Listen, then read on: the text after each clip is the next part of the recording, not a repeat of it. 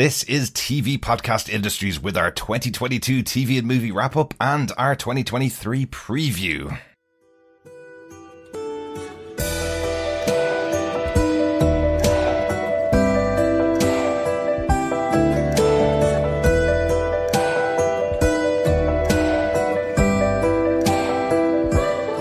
Welcome back, fellow defenders, industrialists, wheelers, witchers, boys and girls, alumni, Gothamites, and governors to our annual recap for 2022 and our 2023 preview podcast on TV podcast industries. There's lots of words in there and lots to talk about.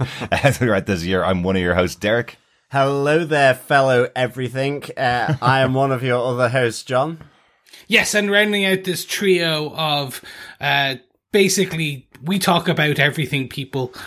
I am Chris. Yes, we do. This year we have achieved a hundred episodes of the podcast within a year. I was looking back over the last couple of years of doing these uh, recap podcasts. Last year we did 101 and that was the most podcast. and that was in lockdown, full yeah, on for some like, of, some of the months. Yeah, yeah, yeah, still in lockdown. And this year we've done a hundred episodes of the podcast. This is officially the hundredth episode uh, of the year. Uh, we've covered loads of stuff this year, starting out uh, with Wheel of Time uh, and The Witcher, which we closed out at the beginning of the year. Um, we did The Boys, Diabolical, Picard, Moon Knight, The Boys season three, Miss Marvel, uh, Umbrella Academy season three, The Sandman, She-Hulk Attorney at Law, Rings of Power.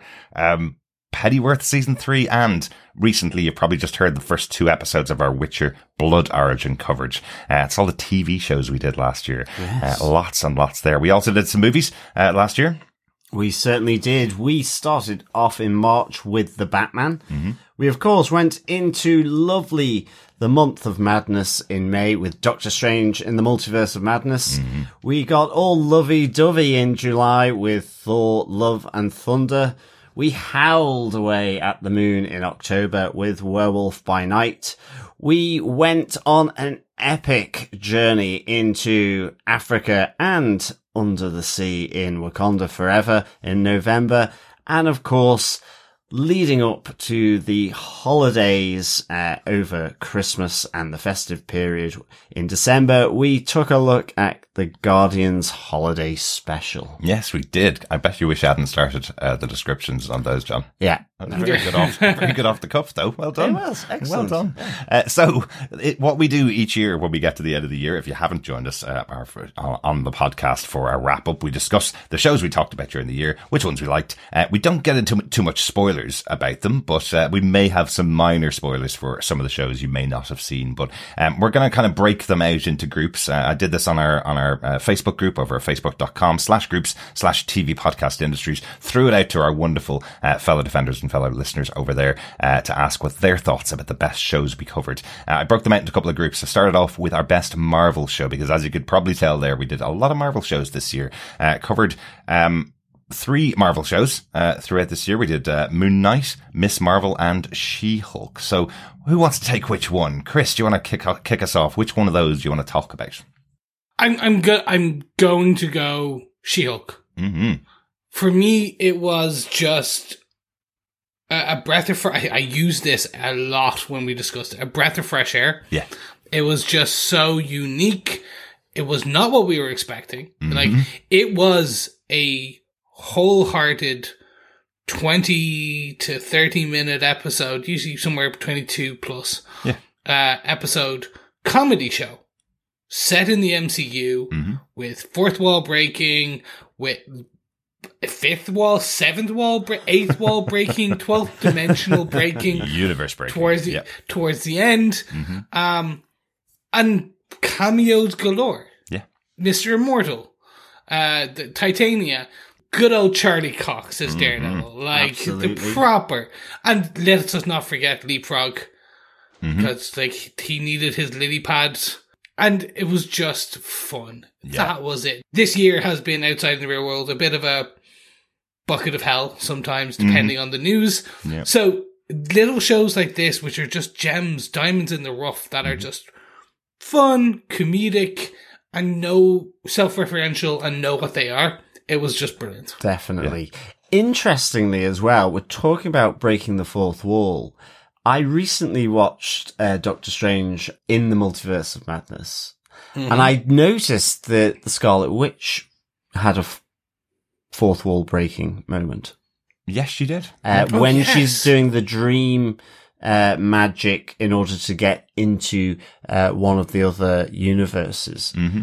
Like, it's just a look, it's not a talk to, but Yeah. it is a definite look into the camera, uh, which I found quite interesting with She-Hulk this year, which was phenomenal as well. Definitely uh, loved that um, for sure. Yeah, absolutely. She-Hulk was just such a revelation of a show. We we enjoyed every episode of the show. I looked forward to that half hour of fun every week, and they really kept that pace going Yeah. throughout the series. Just something to have fun with every week and, and enjoy every week. So, uh, yeah, one one of our one of our great shows for the year, I think. Definitely. Uh, definitely. I'm going to talk about Miss Marvel, a completely different show for us. Yeah. Uh, we were definitely not the target audience for this show, other than being massive Marvel fans. But I think they really did a good job of bringing Kamala Khan and her family uh, and the relationships built around her into this world of Marvel, into this Disney Plus show. It was such uh, such an enjoyable show to learn about a new community, new culture. Especially in the MCU, which has been traditionally Yeah. quite similar uh, type of people that have been in the universe, and just great to have this completely different um, family in in in, uh, in the MCU. Really enjoyed it. Definitely. Um, I loved Miss Marvel um, because she went right up there with Spider Man for me. Um, just that community, you know, Mhm. uh, neighborhood uh, hero, but one born of not with tragedy through the death of Uncle Ben, but Mhm. just one with um, the just the family and the Yeah. community. So I really, really enjoyed it and got me looking at a lot of Miss Marvel comics. So this, I didn't, I hadn't really read Miss Marvel at all up until that point. So it really got me into the, uh, looking out and sourcing out the comics, but also, uh, I just loved the character and I love, I, I do feel it's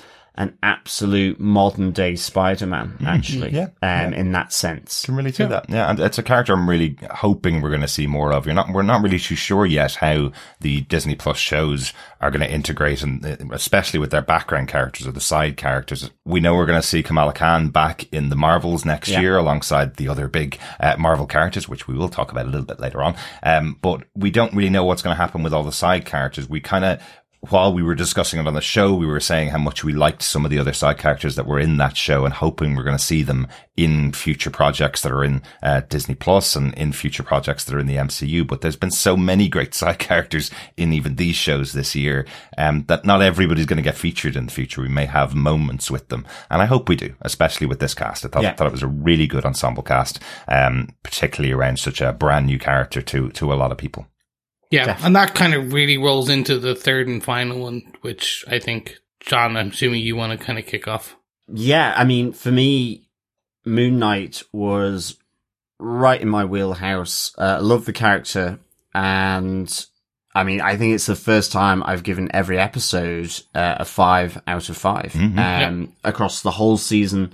I just everything about it in terms of the story, um, just I loved how um they dealt with the DID of mm-hmm. Stephen and Mark, and I loved getting the feedback in from fellow defenders mm-hmm. around that because you know, as we said right from the outset, it's not something we particularly know anything about in mm-hmm. any great detail. So that was really awesome. The that interaction with our fellow defenders. Yeah. And I just the whole ancient Egypt thing is, you know, again, is in my wheelhouse. I just loved how it linked in with all of that. So Yeah. yeah, the fight sequences, the action sequences, certainly where you get got that jarring as Stephen became Mark. Uh, just really, cool. Really good. So, um, yeah, great yeah. choices made in that show. you Definitely. know, and, and really have to give it up for uh, Oscar Isaac's performance in the in the central role, where he made two completely distinct characters and then a third at the end of the season. You know, we we uh, really got to see him showcase him. As a, a really leading character, it was, great to see it uh, on screen. Uh, this was the one that was voted as our number one uh, Marvel show of the year. Sixty-five percent of the votes uh, came in for Moon Knight. So I um, think maybe Into the Moonlight podcast may have done a lot of clicking I think that. no, Ray at Into the Night wouldn't be doing all that. No, No, it's all just about gerrymandering. That's all it is. He's, he's the one that probably pu- brought a lot of the uh, the Moon Knight fans over to TV podcast industries Exactly. uh, during during the time of Moon Knight. So uh, so that's probably why it's over airing uh, to to them. But Yeah. uh, it seemed to get a really good response uh, overall. And again, Moon Knight not a very well known character. Uh, it's someone that because of Ray and his podcast, really. He has become such a big character for us uh, over the last couple of years. We've all been following Definitely. on the comics a lot more than we would have Yeah. been if we didn't, if it wasn't for Ray. And we were delighted to have Ray on with us uh, for our final podcast uh, on on Moon Knight um, at the end of the, at the end of that that run. Yeah, and no, for me, and it's very much similar to Miss Marvel, which is we don't know when we're well, we know when we're seeing Miss Marvel. Mhm. Like Kamala Khan will be back in the Marvels of the film, but Moon Knight is still a question mark. Like season two has not been confirmed. Yeah. Um, we true. do not have a time when Mark Spector will be back in a. It's like he's not confirmed for Ant Man Quantumania Mm-hmm. or Secret Invasion. There is no. It's similar to Hawkeye Yeah. it is the only bit where I'm like, I kind, I kind of want to know a bit more of the roadmap. Like we have names of films Yeah. for the overall MCU, but not Moon Knight will return in yeah. ba ba ba ba. That's true. And, yeah. and I think the cause of concern I have more for Moon Knight, um, at least with Kamala Khan, with, with Miss Marvel, we have a, conf- a confirmed point when she's going to come in. With Moon Knight, not only do we not have a confirmed point, the show itself is very standalone. There were some Yeah. references to the, to the blip. There were some references to what was going on in, uh, Falcon the Winter Soldier, but very, very minor. There were no crossover characters that appeared in the show or anything like that. So, um, if we do have him back, they're going to have to really follow up on that closing post credit scene as opposed to him just appearing somewhere. I'm always excited if we get a crossover a cameo of a character in the future. You know, there's, there's now that he's in the universe, we can have that and that, that will be exciting in itself. But, Definitely. um, I'd love to have some. I mean, currently as well, I think, you know, as you said, there's that kind of link to, um, Madripoor, possibly. Mhm. But the other kind of ecosystem that's out there, I think, at the moment is Werewolf by Night. And I guess with the Black Knight from, um, the Eternals, Mhm. that Yep. were, there could be that fit, um, and so on. So I, I, I'm just wondering, you know, with Agatha Harkness and so on, you know, how far will they push that whole, um, sort of, um, supernatural, magical, um, area of Marvel because it does, you know, with Doctor Strange, Werewolf by Night, Wanda, Agatha, and Moon Knight in that sense, I think there's certainly something there that's a bit more sort of meaty where it could, but nonetheless, nothing as such has been um, Confirm. confirmed. Confirmed. So, yeah. yeah. And I, I, I, look, we know Oscar Isaac, the lead for Moon Knight, is a very in demand actor. Mhm. yeah. He's in Spider Man Across the Spider Verse next year. Yes. So yes. obviously that would be one of the big pieces, but that was recorded, voice recorded a while ago. And according to IMDb, which is never 100% accurate, he's got a lot of pre-production stuff, Mhm. but just nothing is like confirmed that's been filmed or next, like released next year or anything like that. So very much it's, it, it's going to be, I'd say it's going to come down to Marvel, Kevin Feige, the, the, the machine that is Kevin Feige, uh, or K E V I N, um, Mhm. Backing up the money truck and trying to just lock him down for, okay, we want you. Here's your here's your season two, and here's your Yeah. next step. Because he said he was enjoying. He did say he enjoyed it. He did say very much enjoyed the, like the the universe, the act, the character Yeah. in the production. Yeah. Uh, there was no kind of bad blood or anything like that. So it's Yeah. just going to be interested to see what happens next. And it's a question that's been posed at almost every single convention appearance that he's had. And, you know, sometimes these things are conflicting because there's nothing signed. That's, that's what we do No. know. There's absolutely nothing signed for a future appearance of Oscar Isaac. He would not be able to, uh, break the contract that he has with Marvel by announcing something before they want to announce it, of course. So whatever he said, all we can take from it is he enjoyed the experience. He'd love to come back. It's a lot of work for him. He uh, did a lot of work, the behind the scenes stuff on Moon Knight, uh, where they talked about how much work he was doing to keep uh, focused on the characters he was playing at each time, you know, playing one character for three months and then following up and playing a completely different character, sometimes in the same scene he'd recorded three months beforehand. That, that kind of stuff is a lot to do. So, yeah. um, so if he's coming back, he wants to, ded- wants to be dedicated to it. And I do think it'll be a little bit of time before we see uh, at least another series, if that's the way they're going to go. But uh, I, I do hope we're going to see him back, though. Um, really, really good. But as you mentioned, there's lots of poss- possibilities uh, in the world of Marvel because uh, the world has been expanding, especially in the movies for last year. So let's go on to our next section. What's the best movie or special presentation? Because we had a few of those uh, last year as well. Um, what what movie or, or special presentation do you guys want to talk about? What's your what's your first one that pops into your head from this year? Well, it would have to be Doctor Strange in the Multiverse of Madness, mm-hmm. which also topped our poll.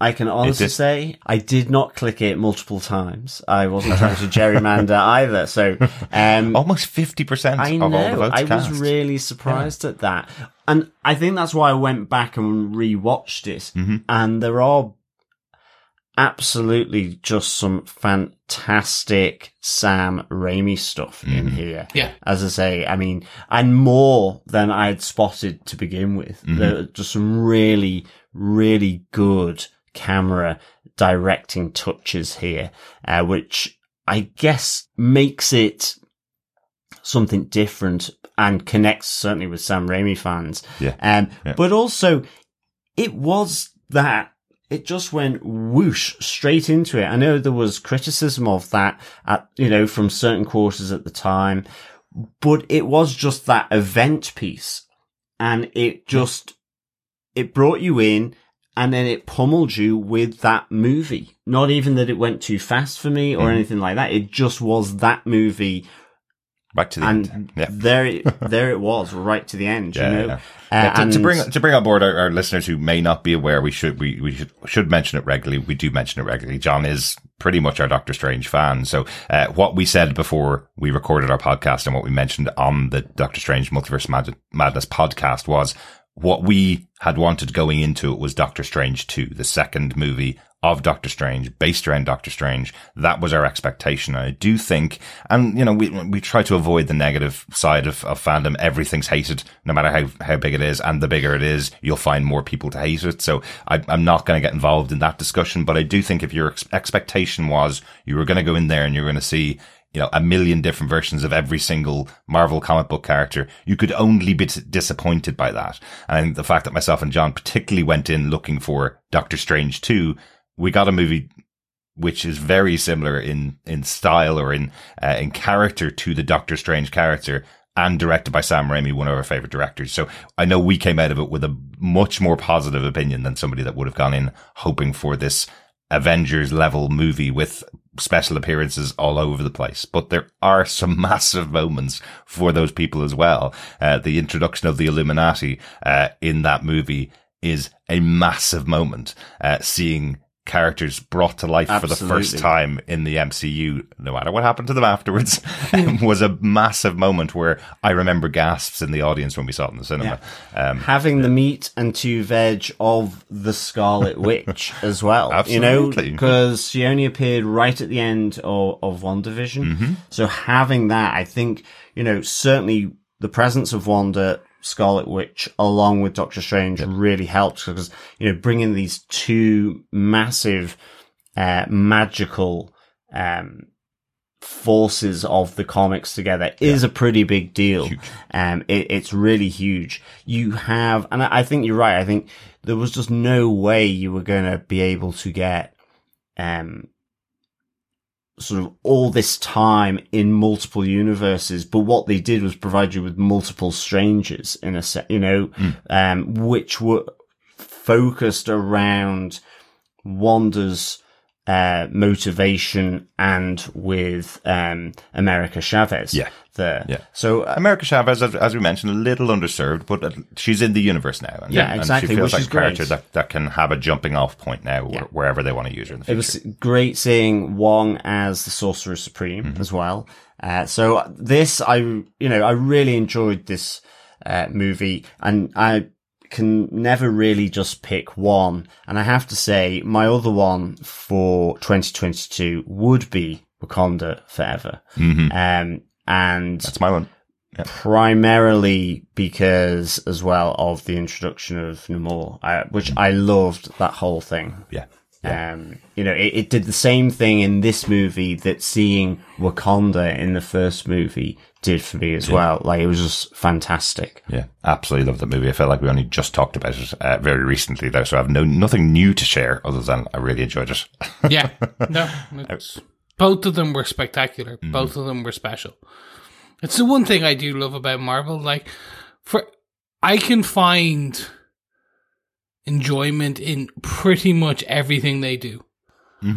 Um, like even if like there was definitely episodes and endings of like Moon, like the ending of Moon Knight where we had two big CGI battles. Like, yeah, you can focus in on the detra- detraction through that. But actually, the rest of it else was so good that it was worth it.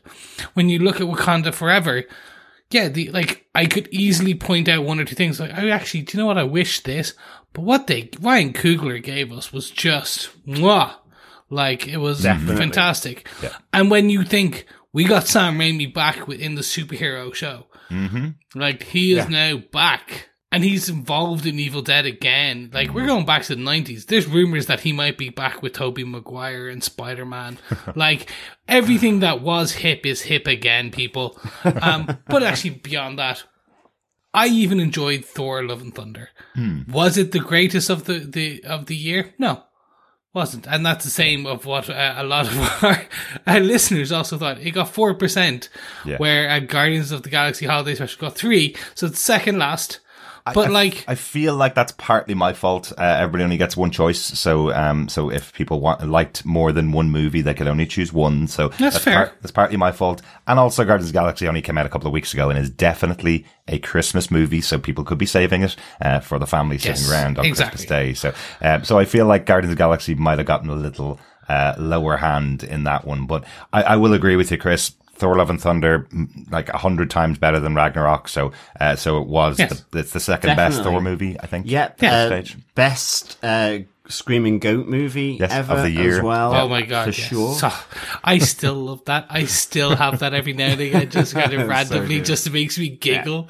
Um, I, I want to bring in one thing, which Mm-hmm. was a breath of fresh, another breath of fresh air this year, which was Werewolf by Night. Mm-hmm. Yeah. This had the potential of being the WTF uh, special presentation. Like, what is what is Marvel doing here? Mm-hmm. Why are we getting this? Like, it's about Jack Russell, literally a Jack Russell werewolf. Like, oh my god, is that man thing? Wait, he's a, he's a composer who's directing this. Mm-hmm. Like, looking at all these parts, you're like, oh no, this is, oh no, this might be bad.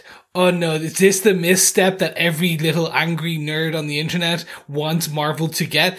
And no, this was spectacular in the music, the composition, the Yeah. angles, the lights, the story, the way it was shot, the character, and like literally this buddy cop between a werewolf and a man thing. Like to the point where I want to see a buddy cop show about werewolf by night and man thing. Yeah, more Just- see more. Like literally, I want that now because it was just fun. And, and it's and another actor I never thought we'd see in the MCU, Gael Garcia Bernal. Like he's he's such a well respected actor who seems to always have something going on Yeah. in in his pockets of indie cinema, and you can see why he would be really attracted to doing something really unusual within the Marvel universe. You know, uh, what Michael Giacchino delivered was so interesting in itself, as you said, Chris. You know, a composer who's worked in for so many movies, got Oscars, got Emmys for his music work, and watching that documentary of how much time he used to spend as a kid making m- movies with his friends that being able to realize that in the MCU with his own special movie in this weird corner of the Marvel universe just worked so well. I think all of that added to my enjoyment of uh, of Werewolf by Night as well. Absolutely. You know, it was an homage uh, to those horror classics, black and white horror classics of the 30s. Yeah. Hammer House of Horror. Exactly. It was, and as well, the making of really just added a whole le- new layer Yeah. to um, to the actual special presentation because you really got to understand um, the director here and what he likes, and this is in his wheelhouse as a director. You know, Uh, it- even to the point where it's I'll do Werewolf by Night. Yeah. You know, as a as a character. I'll, I'll call out. We obviously did cover the the, the Marvel Assembled uh, as part of our kind of shows as well. Director by Night for me was the best of all of them Yeah, because I again I think most we we all kind of agreed on it in that it was the first time it what some of them have lent more into the marketing Yeah. kind of promo aspect of and we understand we've talked about kit, multiple yeah. times why Yeah. this was a making of the making of the director. Like this was a making of the composer slash director. Like it was his story made by his brother. It was just again different. Mm-hmm. and that's everything about what this show was this special presentation was. And i want more. That's kind of where like i think a lot of people have said like we just want more of these kind of Yeah. weird one-offs where they spend a bit of a couple of million and they just let this director or writing team go crazy.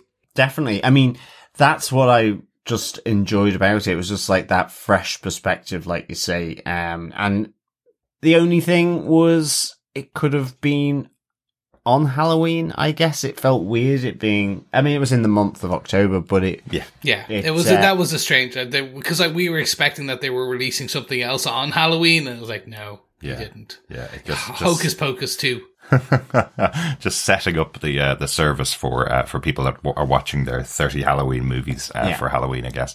Um, one other massive movie that we talked about uh, last year as well, Matt Reeves' The Batman, um, starring Robert Pattinson and Paul Dano and Zoe Kravitz.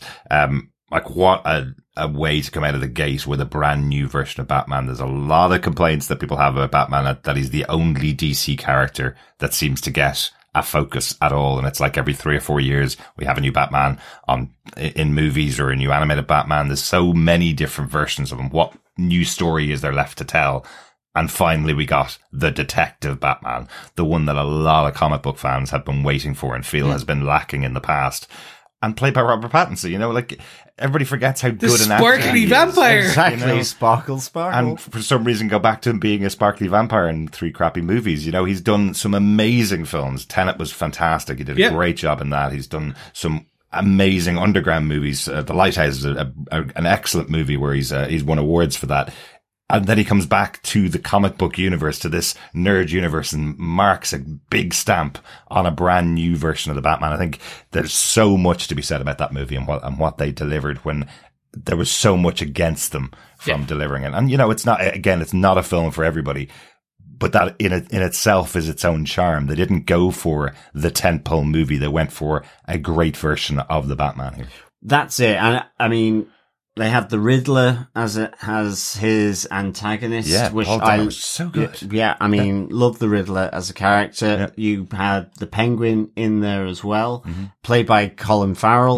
Um, Last time we saw him in a, in a comic book movie, it was uh, as Bullseye. in, yeah, uh, in- exactly. Back in Daredevil, right? Interesting. yeah.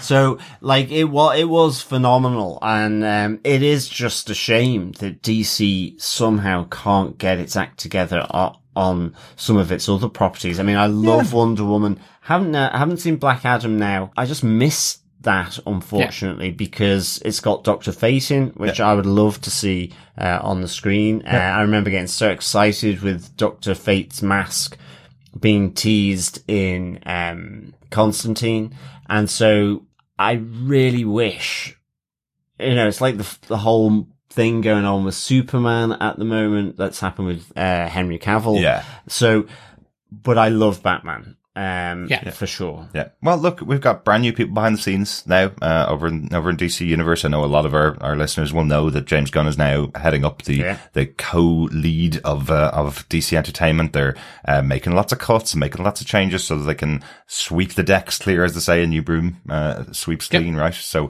that's where they're at at the moment. They're saying as early as January, we will have announcements about the movies that are coming up. They yep. still Shazam, Fury of the Gods coming out next year, sequel to a movie we all love. Yeah. We all Blue really Beetle. Shazam. Uh, Blue Beetle is still on the schedule as far as I know.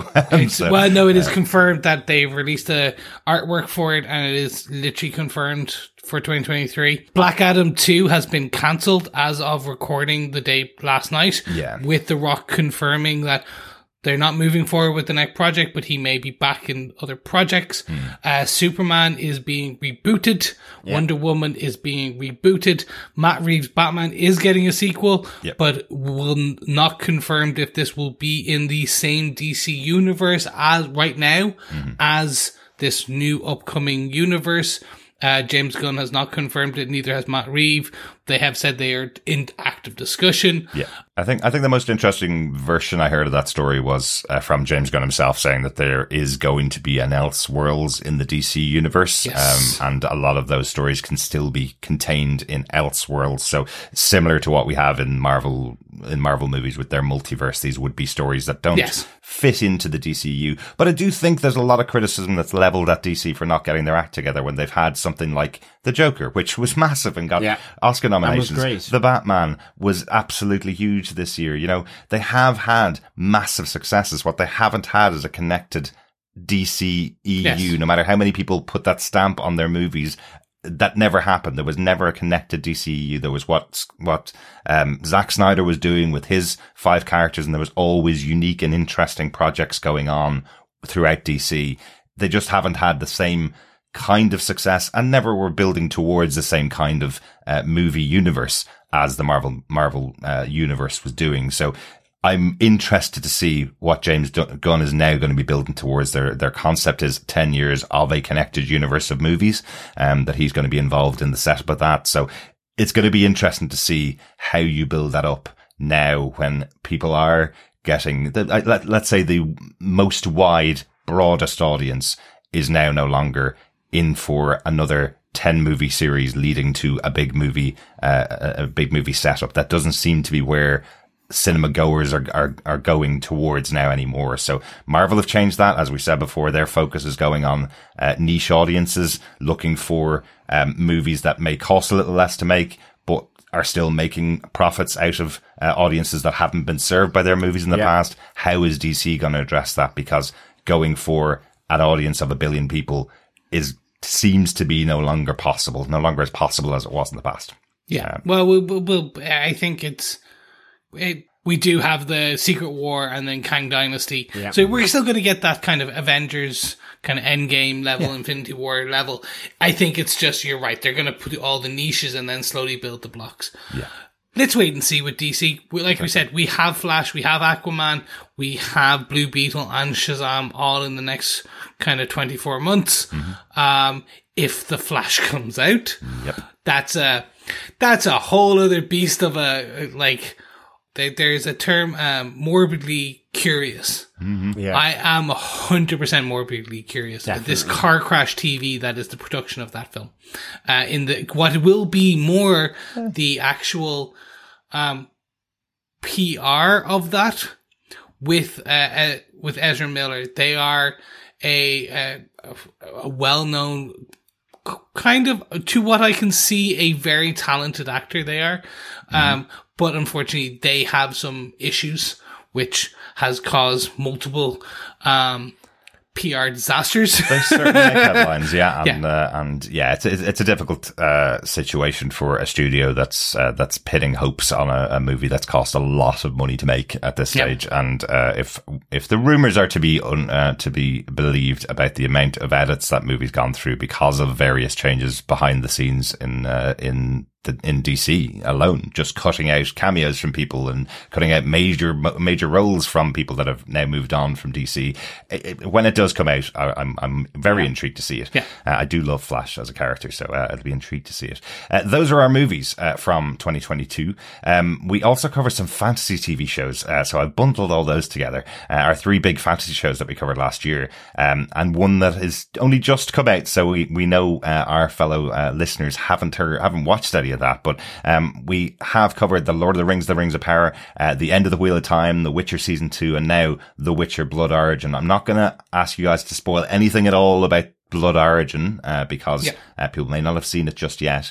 Um, biggest show of the year for us, really. One of the biggest shows that we've done is The Rings of Power, Lord of the Rings, The Rings of Power. Uh, a massive, massive show. Uh, huge amount of money uh, put behind it uh, by Amazon. Uh, an approach for this show, unlike pretty much any other, because um, they're committed to five seasons of that show. Uh, film yeah. season two is already in filming and now moved to the UK. Production moved from moved from New Zealand to the UK. Um, and there was a lot of groundwork set in this in this first season. We talked about it quite a lot, John. Uh, that this Definitely. is setting up a lot of things that will come and pay off down the line. Um, but still a lot of a lot of really enjoyable uh, episodes. I mean, I, I, think there was a lot of payoff and, and setup for stuff that happened mm. in season one, yeah. notably in episode six, with effectively the creation of Mordor mm-hmm. and the eruption of Mount Doom. That was fantastic. Uh, as yeah. well as the, you know, having spent most of the season in the presence of Sauron, mm-hmm. uh, guessing, not knowing, having Sauron be revealed, yeah. um, in his non-armored form. Mm-hmm. Uh, so that, that was really, you know, there was a lot of payoff there. I, I thought in the end, season one was massively well connected and set up. Yeah. I think on the Wheel of Time, possibly that was more a 2021. I think most of the episodes we covered. I know. I, uh, we released one episode in yeah. 2022 and recorded it in 2022, so I have to count it. But I have to say, I absolutely uh, loved the Wheel of Time. Uh, as well, and I think I'm currently uh, about to finish the third book and go on to the fourth. So I'm really enjoying the books. Uh, so I'm really looking forward to um, season two of The Wheel of Time, just with, you know, new characters, but very familiar for me, um, mm-hmm. you know, with those, the, I, I guess those, the, there's that familiarity with the Lord of the Rings yeah. uh, in that sense, but different. And that's the whole point, you know, yeah. like a lot of this. Um, so I really enjoyed that. So I think it's slightly undersold here mm-hmm. with it just being one episode.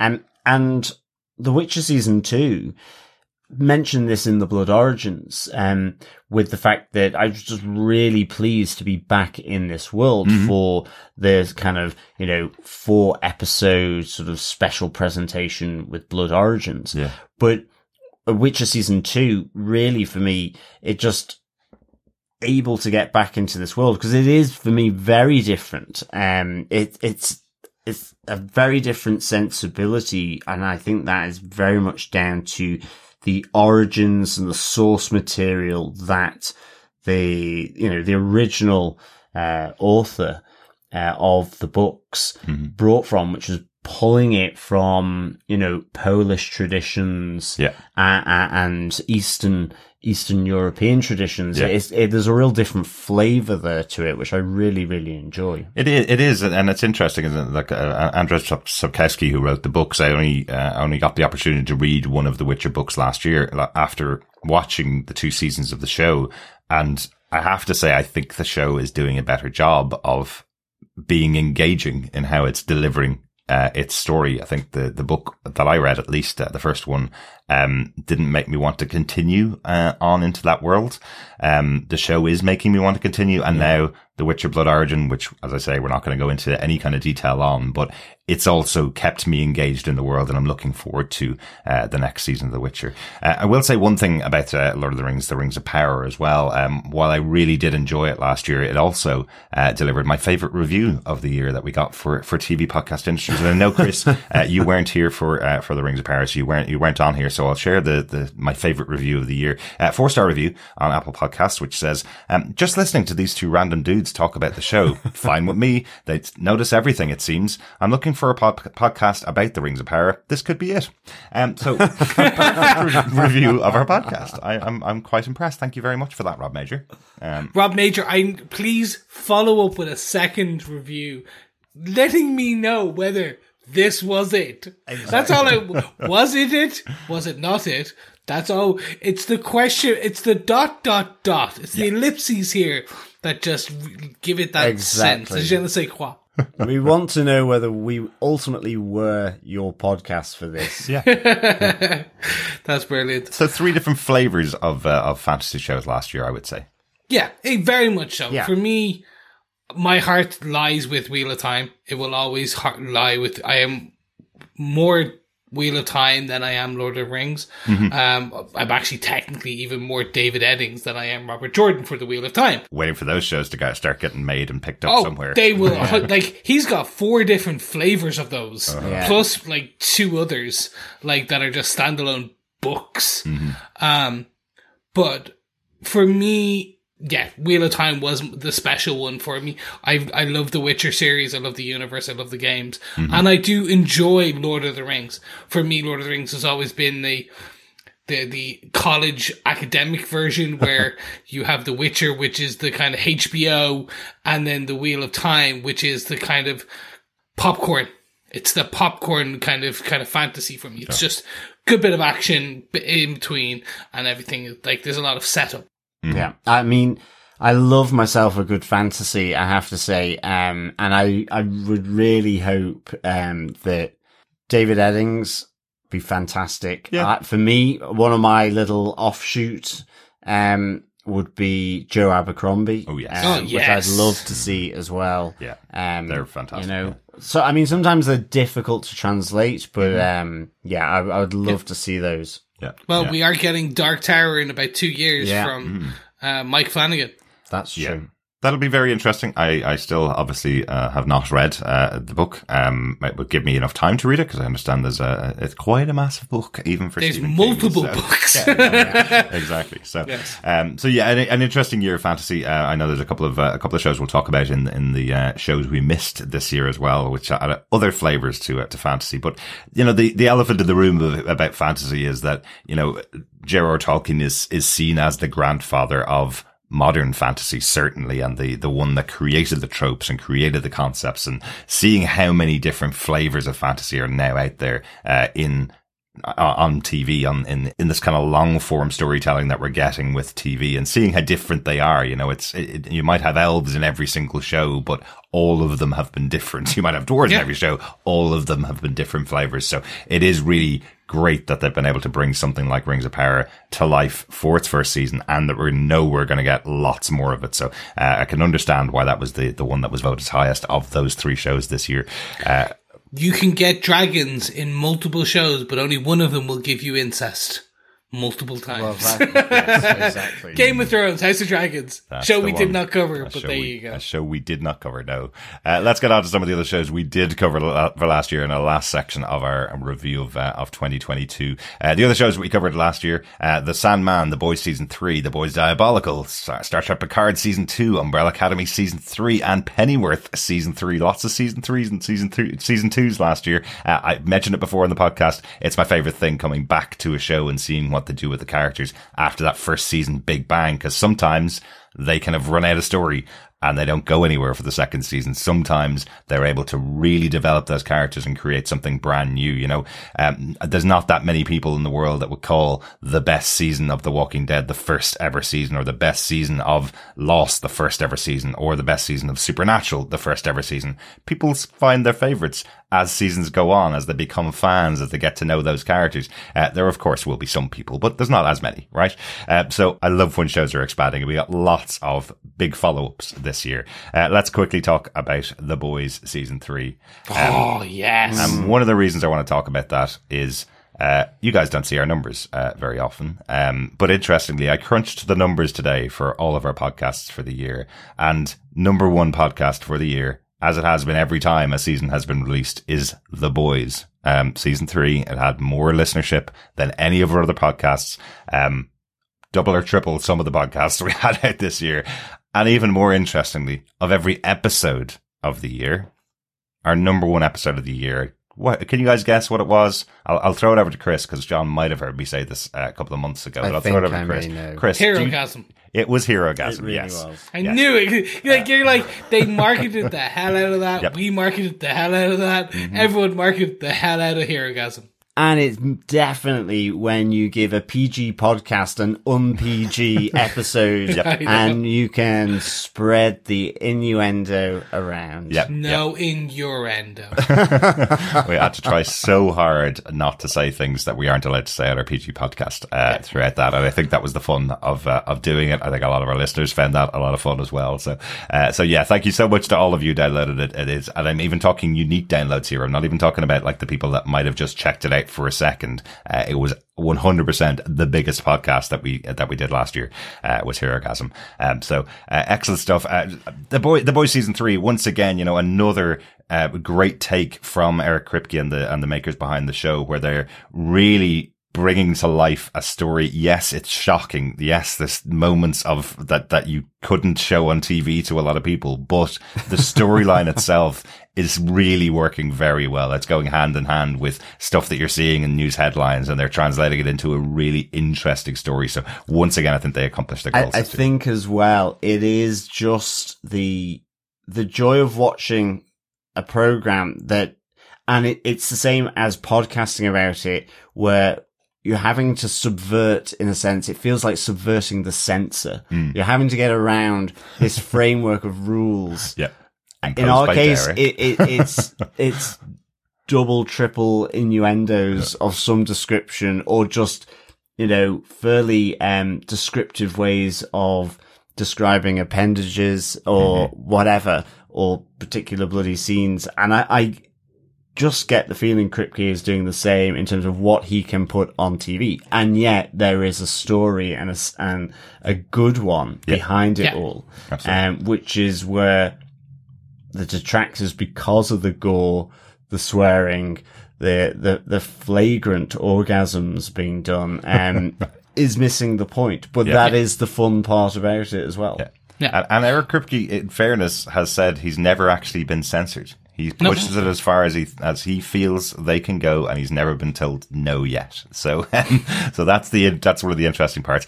And also, season three of The Boys has led to possibly um, the funniest version of art imitating life that I've seen so far. Wow, yes. With um, let's just call him forty five still. Um, basically now selling NFT cards with him dressed up as Homelander and not seeing the irony of it. No, that's Like- the some of the best stuff. I know. Absolutely insane that the world has gone to a place where you can push things to the extreme that they pushed them at in The Boys. Somebody sees it and goes, Oh, they're making a show about me and takes it on board as a way to advertise themselves. Anyway, I thought that was hilarious. Speaking of swinging and misses, and Hmm. I don't usually go into the negative, but this year we did cover a show which is, I think, literally only probably last, second last because The Boys Diabolical wasn't animated. But Star Trek Picard season Yeah, two. Definitely. This, unfortunately, I think we all agreed, probably just like we loved the, we really enjoyed the first season. There was the some most kind part, of ups and downs, but it overall came together really well. Mm-hmm. Season two just had some, and I, I looked back when we were when Derek kind of was pulling together a doc on this, and we were kind of discussing what we would kind of pull. I did think back, and I was sitting down, and I was like, "Oh yeah, they, oh god, they did, oh my god, they did that again." Mm-hmm. And literally, then they closed off parts of it with kind of Wesley Crusher coming back and giving us some one bits and two, but we called so much of it. I think in the first two episodes, we we're like, mm-hmm. okay, they're going to do this, this, and and they didn't zig and then zag. They just it was just a straight line of yeah, we pretty much yeah. understood where they were going and what they're doing and why they were like it felt like one long um one long storyline to get us to a point where they can do the season three that they wanted to do with everyone else coming back, get the marketing and then send everyone home. And I it's still kind of I'm still upset by it. Not upset, excuse me. That sounds like I'm actually really over dramatically.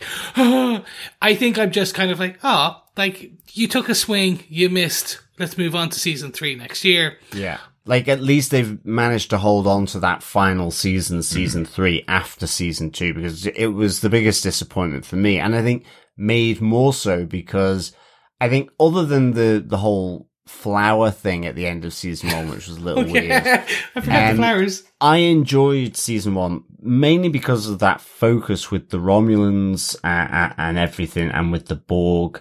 Yeah. Um, it was just really kind of good Star Trek.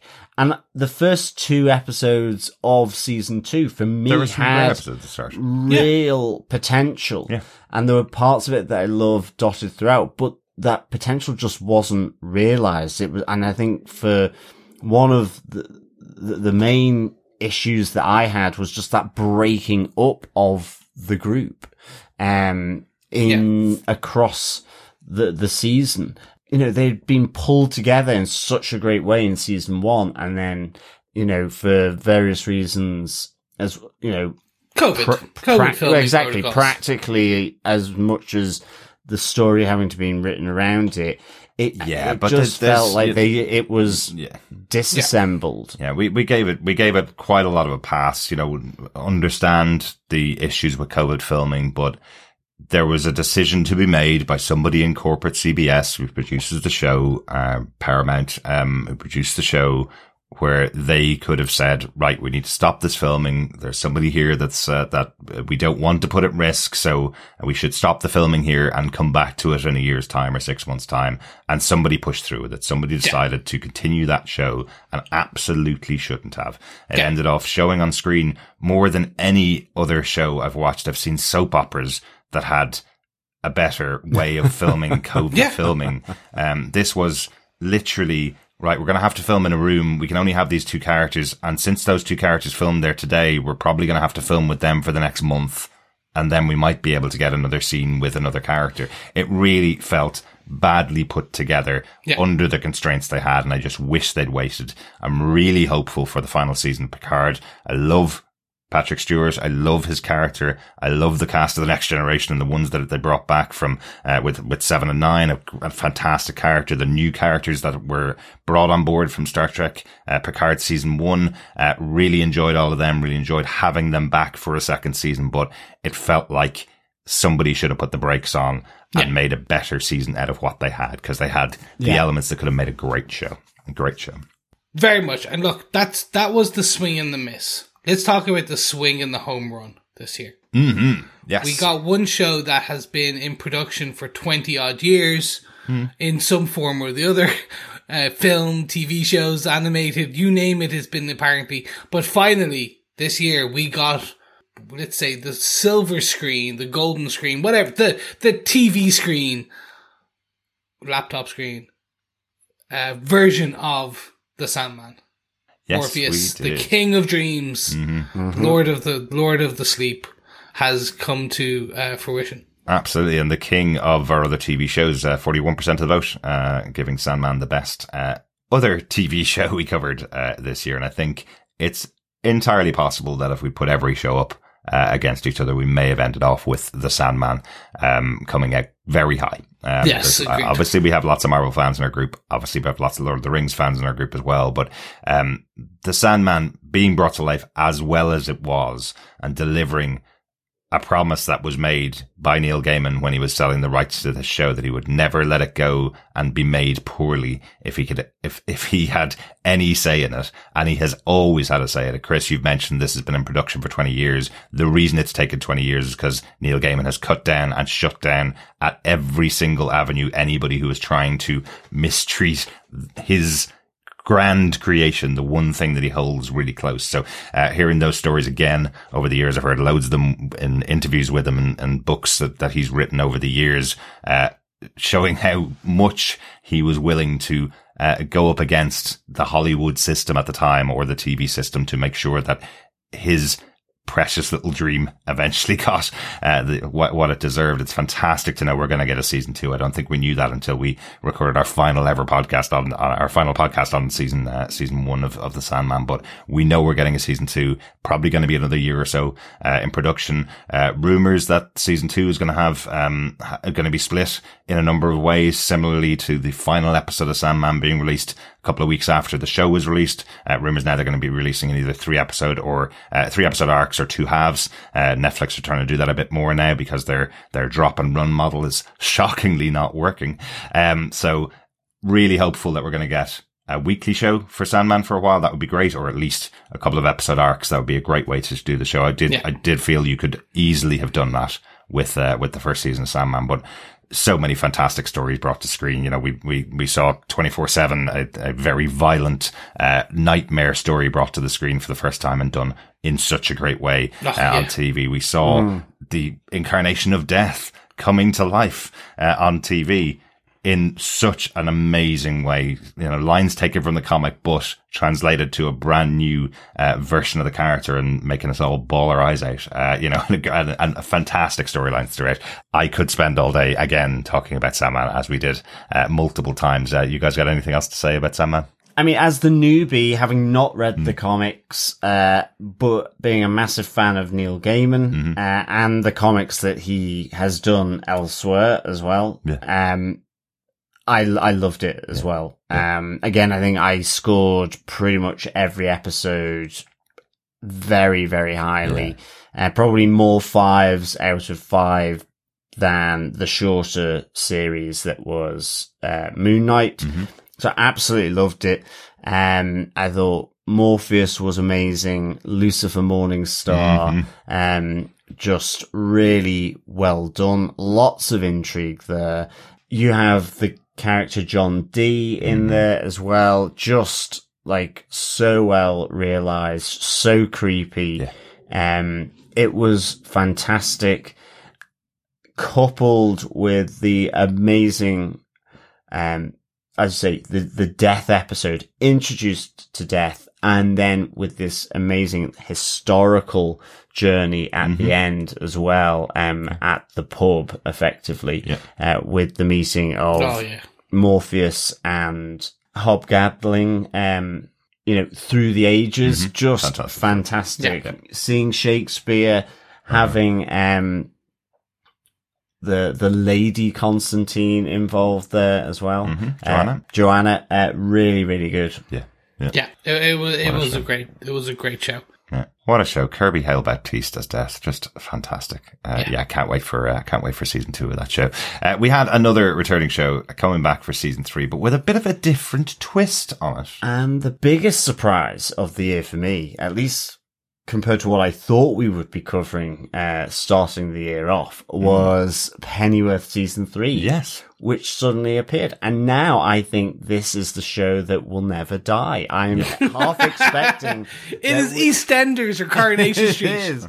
I'm half expecting a season 4 uh-huh. just pulled um, out of thin air at a convention in the near future. I'm absolutely convinced of it, but I did not think uh, that we would be um, covering a season three at the start of 2022 uh, for Pennyworth. Um, I just didn't, or I chose to forget it. Right. I don't know. One of those. You, so, you, chose to forget it because the, the announcement came out in November last year because the big change for, uh, for Pennyworth was that Pennyworth was bought by HBO Max or moved to HBO Max for the first time. It had always been on Epix in the US and uh, on a very small channel called Starz in Europe. Uh, HBO Max put the first two seasons of Pennyworth on their on their platform in January of this year, and then season three, which was filmed uh, last year, uh, appeared on the platform in October and, and ran through to December. Uh, lots and lots of our listeners for Pennyworth were contacting us for the first time, saying that they'd only just caught Pennyworth and catching up on it for the first time. And we're, we're actually really enjoying the show, um, because they'd never had an ability to watch it before. You know, subscribing to another streaming service that only had Pennyworth available doesn't really make sense for a lot of people. But when you have HBO Max in the US and it's another show that's on there, hey, you try it out and you catch up. Mm-hmm. Uh, I think it's a real surprise to a lot of people how much work goes into that show and how uh, how surprising it is as a show. I think every week, yeah. even after covering that for three seasons and Gotham for five seasons, um, podcasting about it, uh, speaking to cast, speaking to people behind the show. I think even with all of that work that we do going into a podcast, every week something happened on Pennyworth that we were going, I did not expect that at all. I had I no think, idea I, I think happen. it's quite unique, in, and certainly yeah. in terms of particularly uh, from a DC perspective. Yes. I mean, you know, we were calling it their Hellaverse in terms of Bruno Heller uh, as the showrunner. Yeah. In, in and also that would apply to Gotham as well that we covered. So it is very unique. Uh, I think it's got some fantastic um, design elements, but it, it is also, I think, at its heart, really irreverent. Um, Yeah. and it's, it's good. It, it is good. Uh, Bet. Sykes, amazing. Glad she didn't die in the end. Spoilers. Um, but yeah, really good. We say light spoilers at the beginning, so uh, We be do. okay We're there. fine.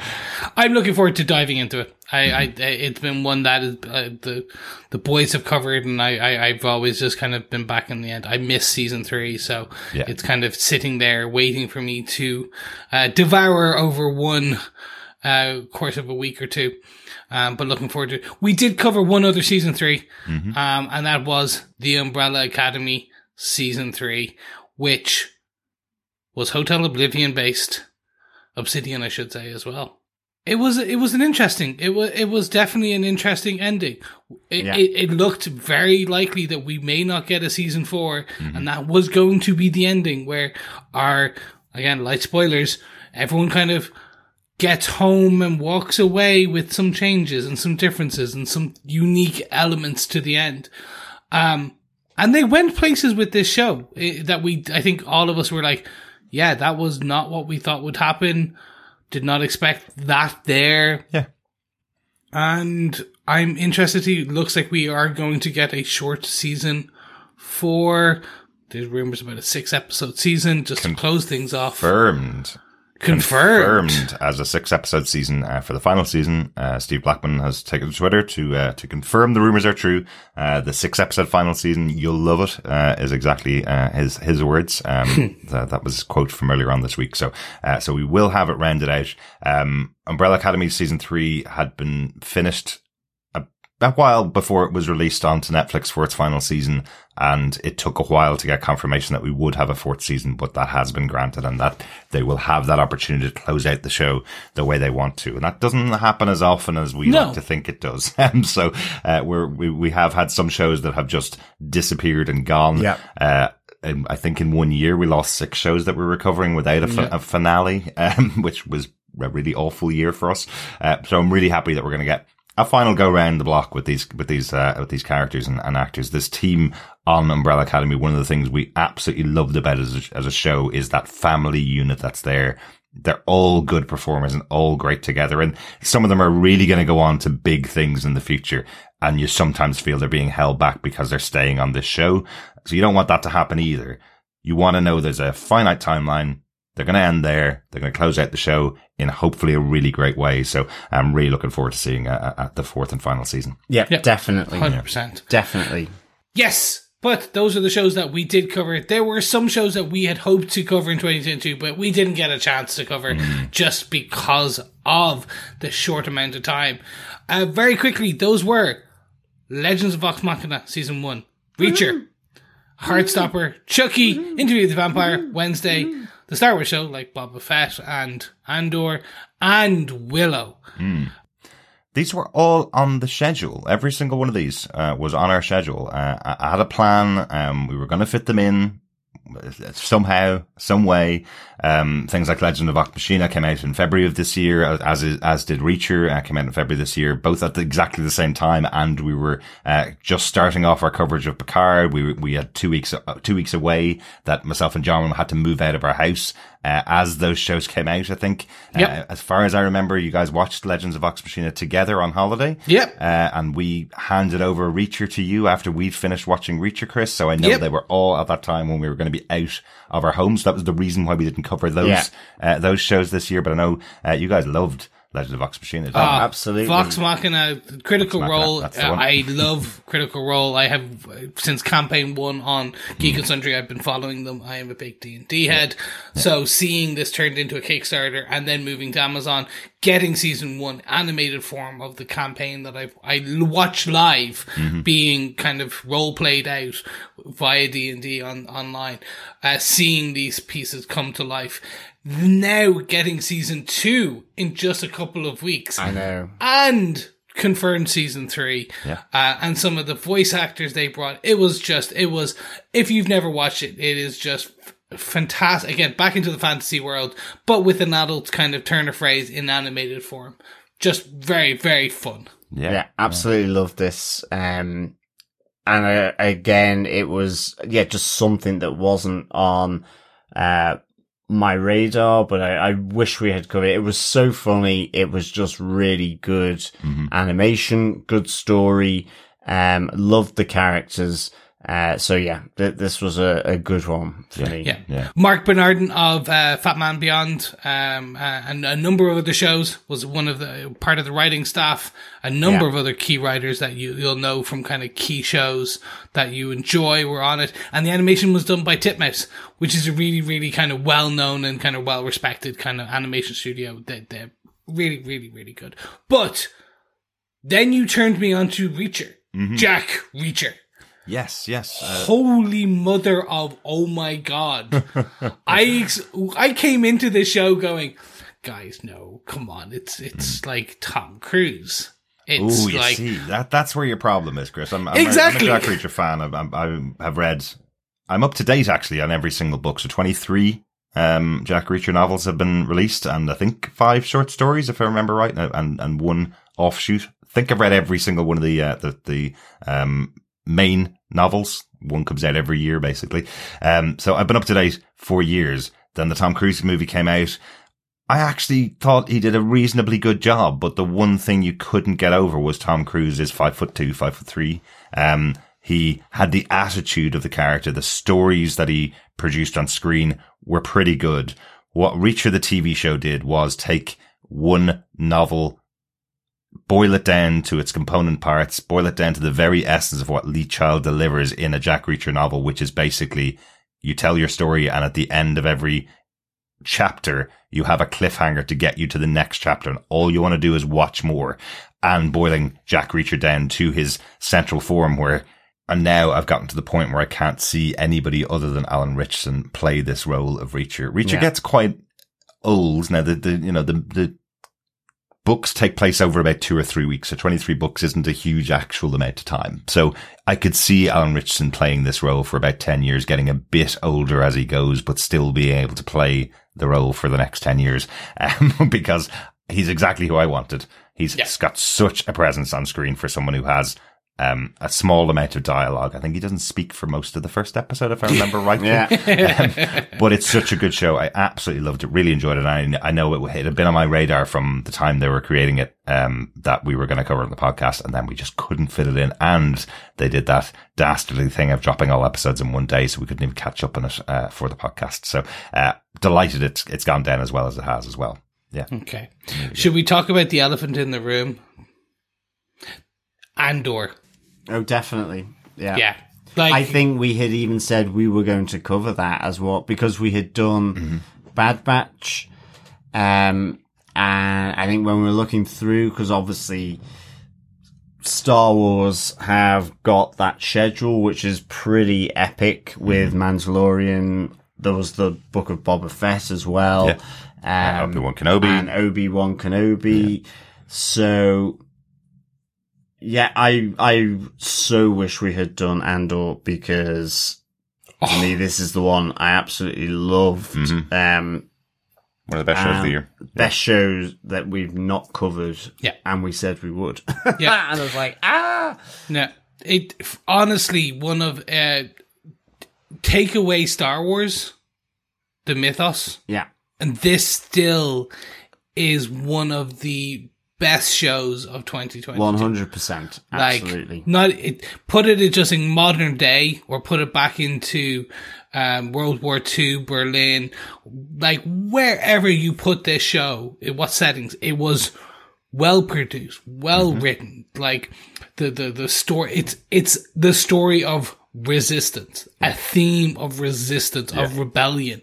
Not the character is rebellion, not Jedi, not good versus evil, not like a republic versus the the empire. It's just That's it. the No, rebellion. no Jedi in it, and it felt absolutely a part of Star Wars because of the whole idea of the rebellion. You know, um, it just really, really good. It's, um, it's a show about how the, how a rebellion does start. You know, um, that's that's the How it's funded. It was Uh, and- fantastic. yeah, and I think you know, it's it's one of those shows beautifully constructed Mm-hmm. across uh, the series. This first series, um, acting amazing. I mean, some of the the shots as well. I mean, just that end credit with the the laser dish going in, just Yeah. to the Death Star.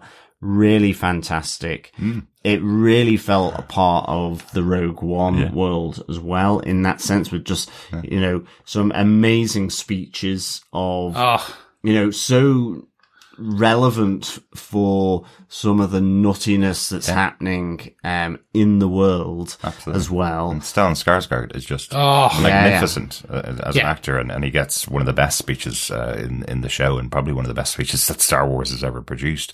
Uh, but one of our wonderful fellow defenders uh, did send a message uh, on the thread for for the the. Votes for this particular category, uh, saying I kept thinking that you guys were covering Andor, and then I go and check the feed and remember you weren't covering it, and it made me sad. Um, I'd love to hear your thoughts on it. So we've given some thoughts on it, Stevie. Uh, thank you so much for thinking of us uh, when you when you were thinking about your Andor podcast. But really, the reason that, that we didn't cover this was at the time that the first episode of the show, or the first three episodes of the show came out. Remember, we were covering She Hulk. We were covering Lord of the Rings, the Rings of Rings of Power. And we were also covering Sandman. So we were covering three shows at the time this started. There was just absolutely no way we were going to be fitting that in. And Chris was uh, also out of the country. Yes, Uh, I was. I traveling, traveling so- in. yeah. I was in Singapore. I was in California. Yeah. I was also in Dublin. Oh, I was Israel for a, a week Mm-hmm. That's right. as That's well right. during then, and I think I rounded it out with uh, Brazil. Just I went to Sao Paulo, you know, like, and that was all just work Yeah. in the space of when Andor. I enjoyed watching this show on my on tablet planes. on a plane because it was great, Yeah. Yeah. But couldn't really cover it as a podcast, unfortunately. Exactly, exactly. And even even if you had been home with three of the shows going on, there's no way we Wouldn't could have have fit it in. But it's such it's such a good show. Uh, I'm I'm glad so many people enjoyed it as well. And three of the best queer shows of the year. Uh, we definitely need to talk about, and, and definitely we're going to cover on the podcast. Uh, Heartstopper, an absolutely heartbreaking and wonderful show. Highly Yeah, recommend. fantastic. I think I've watched it about uh, Great two or three times as well. Great music. Uh, soundtrack is fantastic. Yeah. Yeah, and I think you know, for a lot of people, Chucky. Um, Mm-hmm. I think when I heard it was going to, it was coming to TV because I, I loved. Uh, I think it's certainly the first two movies Child's of Play. this. Yeah. Um, I was like, I don't see how this is going to work, Mm-hmm. and it just works so well. Really is. um, really, really good. Yeah. absolutely right in my horror area. Um, for TV, which Yeah. is great. the way for anybody who wants to listen, the way I describe it is uh is it's like Ash versus Evil Dead, the TV show. Um, that Yeah. was such a good representation of those characters, the comedy that they had, the uh, the violence and and uh, and utter bloody mayhem that's going on. Chucky is the spiritual successor to that show, I'd say. Yeah. Um, yeah, absolutely love it. Uh, hoping we're going to get a third season of that as well. And then speaking of horror, Mm-hmm. Derek got one of his all-time favorites. Absolutely, yeah. Anne Rice's uh, interview with the vampire, the first of her uh, of her shows, uh, the the the Anne Rice Vampire Chronicles uh, brought to TV. Uh, slight change, uh, well, quite a significant change from the books in the timeline, moving to New Orleans in 1920. But wow, this this show was magnificent. Yeah. Every single week, watching Interview with the Vampire, um, just on tender hooks and ecstatic about how well they were translating it from the books, even though they'd made changes to to adjust the timeline and make the and make the storylines work. But I am I'm absolutely flabbergasted, I suppose, is a, is a word for it, about how it well was they really superb. Yeah, Yeah. really superb. Um, so definitely check uh, interview with the vampire out. Mm-hmm. Yeah, Another show that I certainly had no hopes. no hopes for, wasn't on my radar. I don't particularly not that into the Addams family. Mm-hmm. Um, and thank you. No problem. Uh, but I thought Wednesday was superb. It was. I absolutely, really, really enjoyed it. Yeah. Yeah, it was such a fun show. Um, just I, anybody I know that's that's picked it up and, and tried a couple of episodes of it has really enjoyed it. Just the uh, sardonic character yes. of Wednesday Addams. It works so well. Jenna Ortega is playing out of her skin uh, on the show. Uh, shades of the first season of Riverdale, and I think a lot of people forget how good the first season of Riverdale actually was before it went to absolute trash after the second or third season, uh, where it was just a show about uh, how quickly can they get their shirts off. Well, yeah, uh, it became softcore, didn't it? Really? Yeah, it did, um, and, and, forgot about all storylines. But uh, Wednesday is a really good show, great fun. Uh, yeah. Definitely a good watch over the uh, over the holiday period if you have some time off. And finally, the one that we yeah. really are sorry that we didn't get to cover at the end of this year, uh, Willow. Um, we were able to get the first seven episodes of Willow in advance and got to get a real feeling for the storyline. It was a movie that actually failed miserably at the box office, but has become a bit of a cult hit over the years, but still not one that was up there with the George Lucas and and uh, and Steven Spielberg uh, big movies. Uh, so it was one of those shocks that they were doing a series about it, and we were kind of thinking this isn't going to work at all. But uh, that opening episode, you get a kind of a lay down of the universe. You get an idea of who all the major players are, and from that point onwards, it really airs on this great action comedy adventure. Yeah. Um, I'm, I'm, really, really enjoying it right up until what we've seen, uh, up until episode seven. It's a, it's a great, great storyline. Uh, I'm glad it's on TV and I'm hoping that's, that it's getting, uh, the, the viewership it deserves as, yeah. Uh, as it's available every week on, on Disney Plus. I, I, I feel it's going to get more over Christmas. I think that's what the, the I think Christmas will be a festive time where people will catch up because that's what I like personally haven't had a chance to dive in huge fan of the original. Right. just haven't had time. So I'm kind of putting aside a bit of time over the, the holidays yeah. to kind of go deep. They are certainly enjoying playing with their audience as well. They like, uh, they like messing about with your expectations. Uh, so a, a, good, a good fun show. So those are all of the shows that we, uh, unfortunately had planned to cover, but didn't get to cover. There's loads of other shows that we would have, uh, would have also wanted to cover things like House of the Dragon, of course, big Game of Thrones fans. Um, but there are also about 6,000 podcasts covering that show. So we didn't uh, feel the need uh, to chat about them ourselves.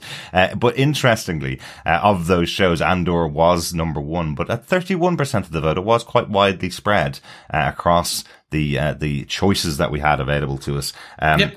Interview the Vampire and Reacher uh, both 22% of the vote uh, that we got in for uh, for shows that we should have covered, uh, and then uh, some some interest in the other shows as well. So uh, so it's always always good to throw that out there with the audience, that, that and that's what I kind of like. People know the sh- types of shows we enjoy, and yeah. I think they're pretty happy with a lot of the choices that we make of, of shows that we're interested in. So I'm happy we would have connected. Um, with with uh, our yeah, audience with definitely. those as well. So we would have had people listening to it basically. A massive, massive year for uh, for us at TV podcast industries. 100 episodes, um, tons and tons of shows, loads of movies, loads of things we couldn't cover. Um, but thank you so much for staying with us throughout our coverage of uh, of 2022.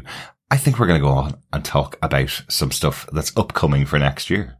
Let's do it. Let us do it, indeed. 2023, we're coming.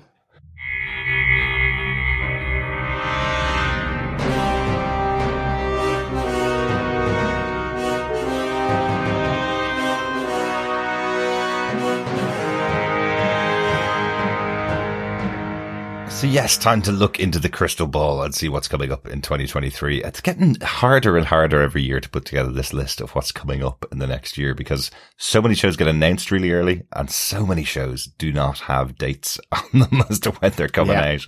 So I have a list of the things that we think we're going to cover. Some are much more definite than others. Uh, we're kicking off the new year, uh, really early in the new year. In fact, earlier than we originally thought, uh, with the Bad Batch season two, uh, coming out on January 4th. So directly after the new year, we're going to be kicking, kicking back with Hunter, Wrecker, Omega, Echo, Tech, and Crosshair on Bad Batch season two. I know they've released a brand new trailer, uh, for it uh, just a couple of days ago. Um, I have had the chance to see the first episode of the second season as well. Um, guys, very good. Yeah. Lucky you. We are jealous. Yes. He did it without us, folks. He I did know. it without us. I did. I did. Um, and you messed up as well. I did slightly because we only get four views of uh, of our preview episodes. Um, so I've watched one, so we may not be able to see it many, many, many times before recording the podcast. Sorry, dudes. But it is again back with these great characters, the the Clone Force 99 from uh, from the Clone Wars. So um, there are some changes uh, in the second season. It's going to get a bit darker. Uh, we we understand there's uh, there is more allusions to um to the Empire taking over. Think about Andor for kids uh, is what, Uh, I, yeah, what I'd exactly. say the Bad Batch season two is going to be playing with. We're definitely going to get an appearance from the uh, from the Emperor uh, in the next season, which is going to be very interesting. And we may find out who is the Alpha to the Omega. Yes. Or who is just Omega. Yeah, yeah. Yeah, no, I mean, the, the trailers looked really good and, um, like, I just, I love this style of animation. Yeah. Um, it is Dave Filoni as well. He's involved, yeah. Um, is involved. And I think in Dave Filoni we trust. Yeah. So for sure, really looking forward to this and seeing how they progress this, this story. Um, Yeah. for sure. Agreed. It's Going to be fun. Uh, 15 episodes, I think, in total, um, for the season. First two episodes are released on January 4th. There's another two coming out in February, uh, back to back together. And then it closes out the season with a double episode as well. So something that Star Wars hasn't done in the past at all in any of their shows. So, uh, so quite, quite a lot of content there coming from the Bad Batch, but, uh, I'm sure there's going to be a lot of fun had, Yeah. uh, with the team, uh, again. Uh, another massive show coming out next year. And we took this from our poll over on our Facebook group. Um, we kind of have to cover this, don't we? The The Last of Us. Uh, all three of us are, are massive gamers. All, all three of us have played Last of Us one and two on uh, on PlayStation. Um, probably the best game um, I think I've ever uh, played and seen. Uh, it's one of my favorite games of all time. A fantastic story. Certainly the best story committed to games, I think is, is probably the way I'd describe it.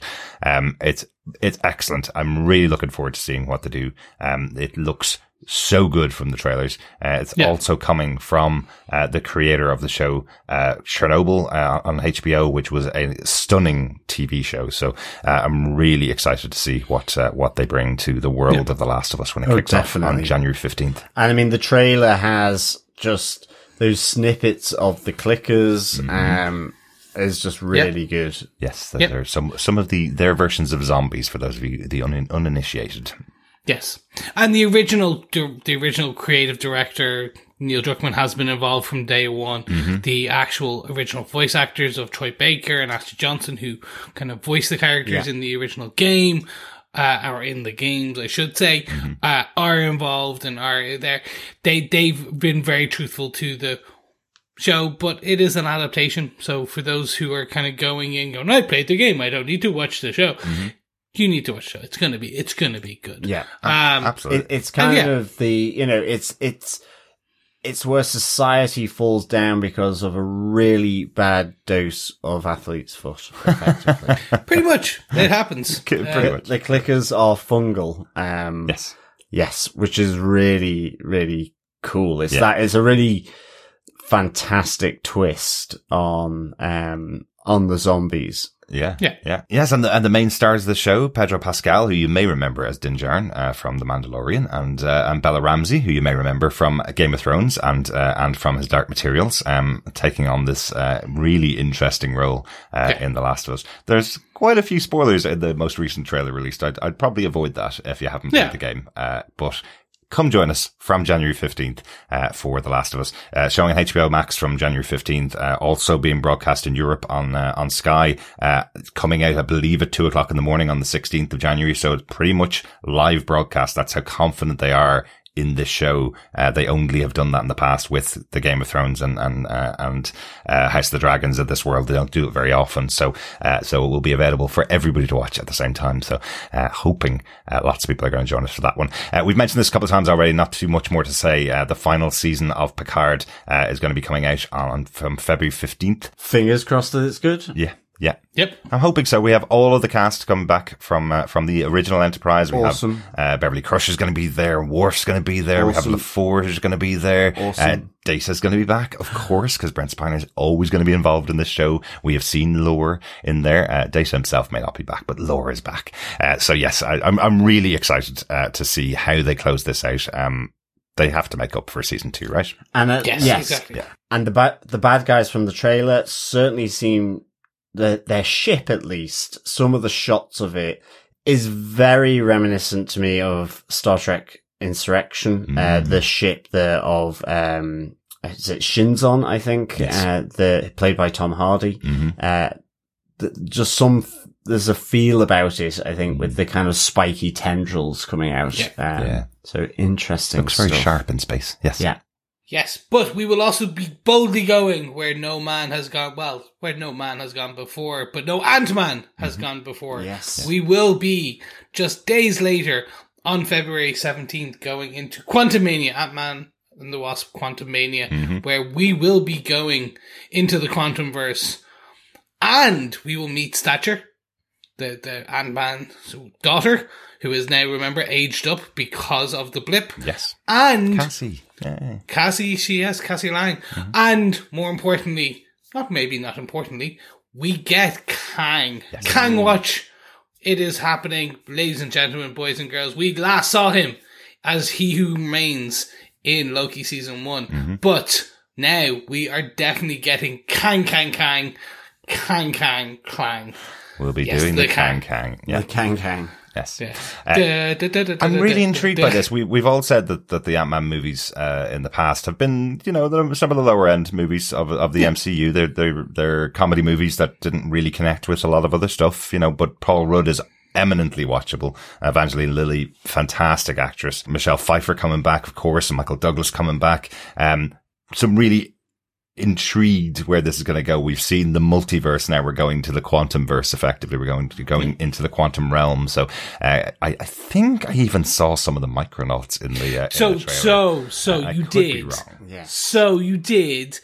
It looks like they're merging the microverse and the quantum verse and a number of other things. Like it's all gonna just fall in. Like Kang's uh, Citadel, which was I believe Chronopolis, um, where he existed out of time and space and everything. What's That it is called now again? in part Chronopolis. Sounds like the local chippy that uh, was in my hometown. I think that was the There you go. Acropolis. Oh, that was it. Yeah, it was the Acropolis. Slightly different place. Better kebabs though. yes. um, we th- th- they're merging it all. So look, this is one for me. I'm like, ooh, because they're also giving quantum powers and a few other things. It's gonna be, it's gonna be fun, but apparently it is going to be dark again, leading into the the Kang Dynasty and the the the quantum uh, kind of the quantum saga, Yeah. the multiversal saga that we are currently in in this phase. It's one I think everyone should have on their radar. Yeah, I think. absolutely. Definitely. Absolutely. And interestingly, this kicks off phase five of Marvel. Phase four effectively ended with, um, with, uh, Wakanda Forever, uh, and then, uh, the Guardians of the Galaxy holiday special, just as a little, a little tap, a little capper on the end of it. But the kickoff of phase five of Marvel is Quantumania. This is, um, another massive opening of the universe, uh, which, which is, is, is interesting in and of itself. Uh, and we also finally get within phase five one of the TV shows that I've been waiting for for a very long time. I think when um, Samuel L. Jackson was cast in the role of Nick Fury, right back in Iron Man, from that point onwards, IMDb had listed a Nick Fury TV show, and it's taken this long 10, 12 years now, I think, or 13 years at Yeah. this stage. But we are getting Secret Invasion next year, led by Nicholas Joseph Fury, played by Samuel L. Jackson. Uh, Co- Cobie Smulders is coming back as Maria Hill, of course, um, in, in, uh, her role as a CIA agent. Um, I'm so excited about this. This is not only is it a Nick Fury show, but we, we've been treated to some of the best cast that we've seen in a Marvel TV show for a very long time. Olivia Colman, Oscar and Emmy winner is coming into Sh- Secret Invasion. We're also going to have the mother of dragons herself, Emilia Clarke, playing a major role in the show. Uh, what's also really interesting about Secret Invasion is while it does take place in, on, on TV, we can't really un, we can't really know what the ramifications for the MCU are going to be. But what was always interesting about it in the comic books, as the ma- major arc that it was, was you can't trust anybody. You can't trust any character that appears in the show to be who they who they seem. So th- I wonder if they're going to be taking characters that we've seen making cameos in shows like She-Hulk, for example, and expose that they're Skrulls. Is that a possibility? You know, is there a character that you've seen in a movie that, did, that acted differently than you would ex- have expected them to act? Well, then they could be a Skrull. You know, I kind of like that this could play out in so many different ways, but at its heart, this is a spy show. led by Nick Fury. It's what I've wanted uh, for years. So I am so excited about this. Yeah. Yeah. And it is again the the full plot is somewhat under wraps. Like we we do know the Skrulls. It is based on a, a, a series of comic books and kind of a saga.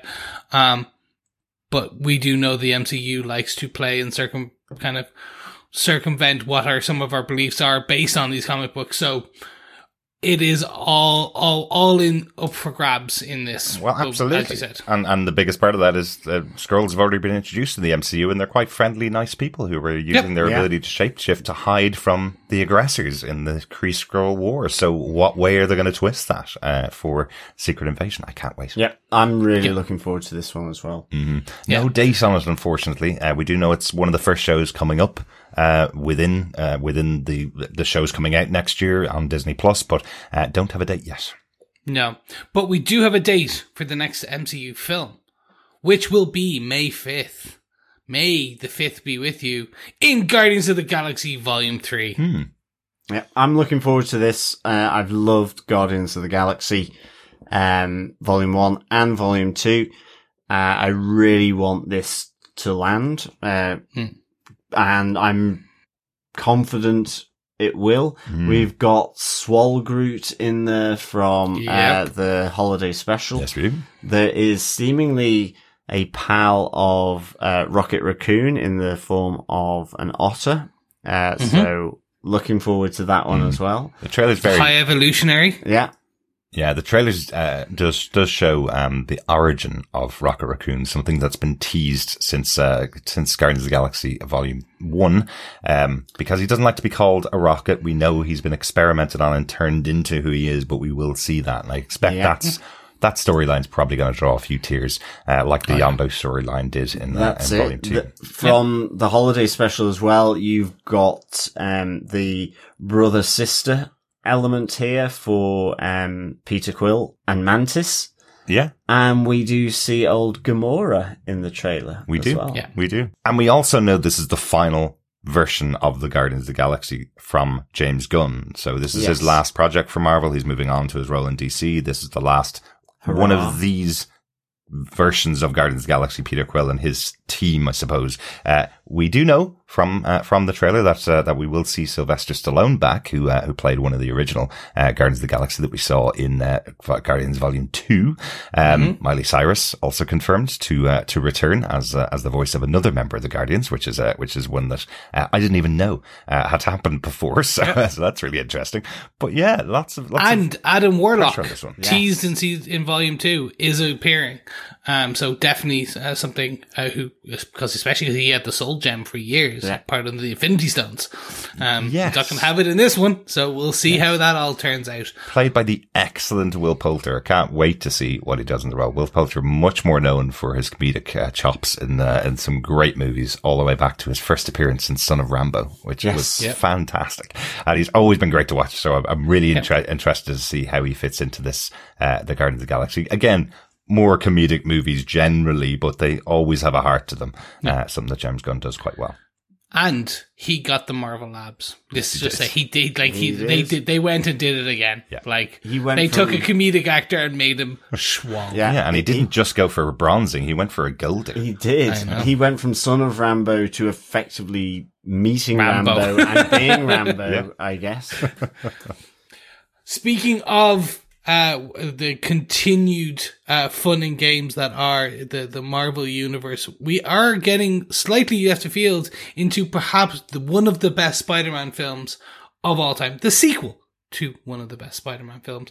We are getting in June, we are getting, or June 2nd, I should say, Spider-Man Across the Spider-Verse Part 1. Um, Yes. oh my god, gents, this, the trailer recently launched Uh-huh. kicks off with this soulful, beautiful conversation with Miles and his mother. Yeah. And straight away my heart just fluttered. Yeah. I'm like, this, this is going to be, I get, I'm going to get multiple Spider-Man. I'm going to, when this comes out on like Blu-ray and kind of streaming, I know I'm going to sit there pausing every scene going, oh, that's that Spider-Man. Oh, that's that. Oh, that's Fat Spider-Man from Earth X. Oh, that's X Bagman Spider-Man. They're, like, there's going to be hundreds of them and I'm going to enjoy going through each and every single one of them. But more importantly, this is going to be, we get, um, uh, Miguel O'Hara as Spider-Man 2099, who yes, was teased at the, the, end credits of uh, the first Spider-Man into the Spider-Verse. Mm-hmm. Uh, we get again Spider-Gwen, Miles Morales, uh, Peter B. Parker. Mm-hmm. All of them are coming back. We also get Spider-Woman is coming in yeah. and a number of other kind of fun ones like Spider-Punk and things like that. So it's going to be one where I think a lot of people are going to go in with some expectations that I think they will be lived up to, but we'll have to wait and see. Mm. But it is definitely one, a big yeah. one on my radar. I yeah. think it's definitely that there will be an expectation here because I mean, I think for the first movie, like I loved it, absolutely loved it. I think I said something crazy like it's probably the best Spider-Man movie um, mm-hmm. I've ever seen. Yep. Uh, so it's certainly I'm one of the best animated movies I've d- ever seen. Definitely. Um, and yeah. certainly that.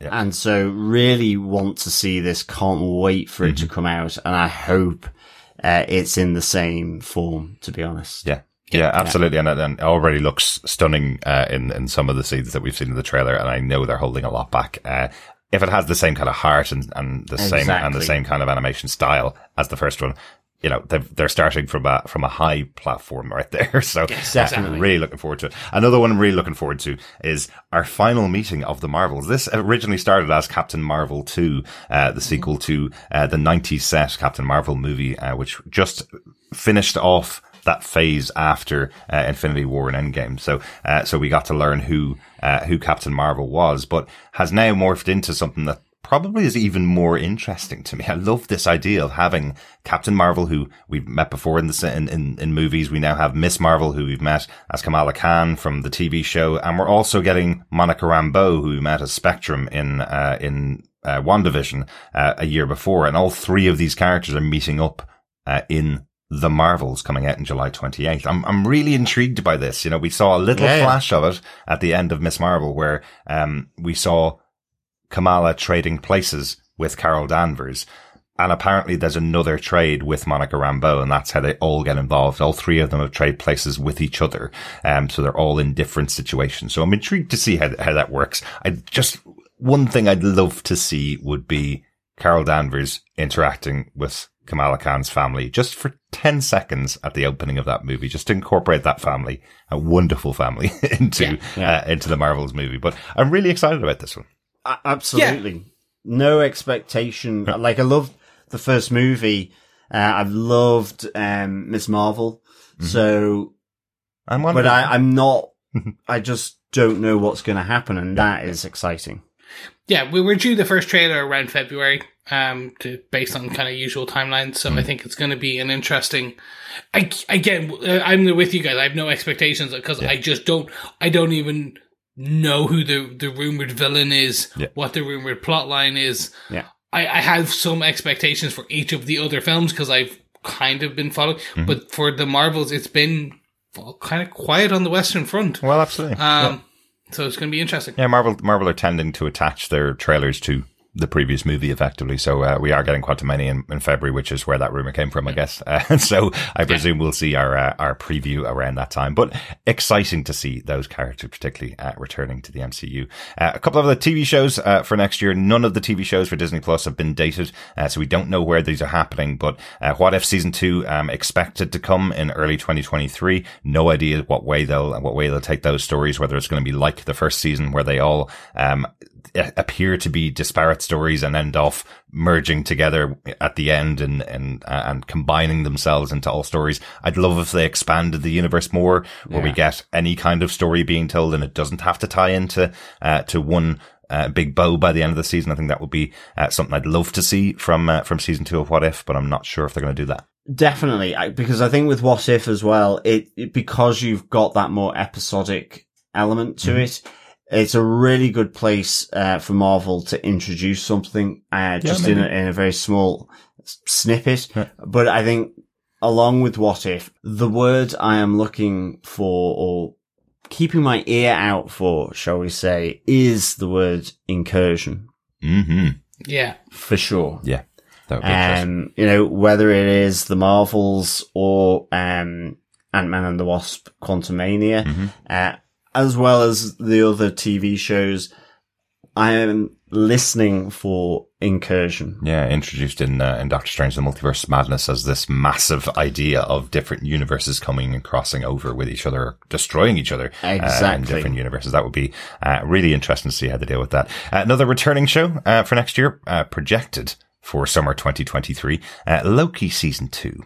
Wow. Yeah. That's a hundred percent coming in the summer. Mm-hmm. It, it, like they'll they'll definitely do it, bar some catastrophic event. Yeah. Because we will have just met Kang Yeah. um in um February. So I they're gonna want to roll with the kind of the the swell of behind um what will be more than likely a a new hit villain.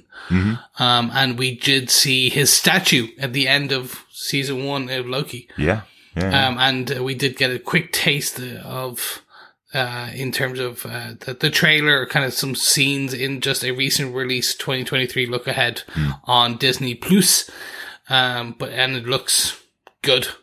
Yeah. Looks great. Yeah. I'm Yeah. looking forward to all, ma- all major casts coming back as well as, as well as uh, Ke Huy Quan, who uh, who most recently appeared in the wonderful uh, Everything Everywhere All at Once uh, this year, Yeah. and uh, formerly known as uh, as Indy's sidekick in uh, Indiana Jones and Temple of Doom. Uh, so great to see him back, and great to see him getting a, a role in the MCU as well. So uh, excited to see uh, what's coming up uh, in Loki season two as well. Uh, Ironheart, following on from uh, the introduction of Ironheart in Wakanda Forever, um, we're expecting to see that as well towards the end of next year. You know, the launch of the character being towards the end of 2022 yeah. makes sense to have uh, the character coming up at the end of 2023 uh, in her own show. That's uh, that's going to be quite interesting. I know, uh, Chris, you had a theory about a character from uh, from Miss Marvel uh, possibly jumping over into uh, into Ironheart. Yes, we did see Bruno uh, go off to the same college. He went to MIT. Mm-hmm. So I'm uh, expecting potentially there's going to be some crossover.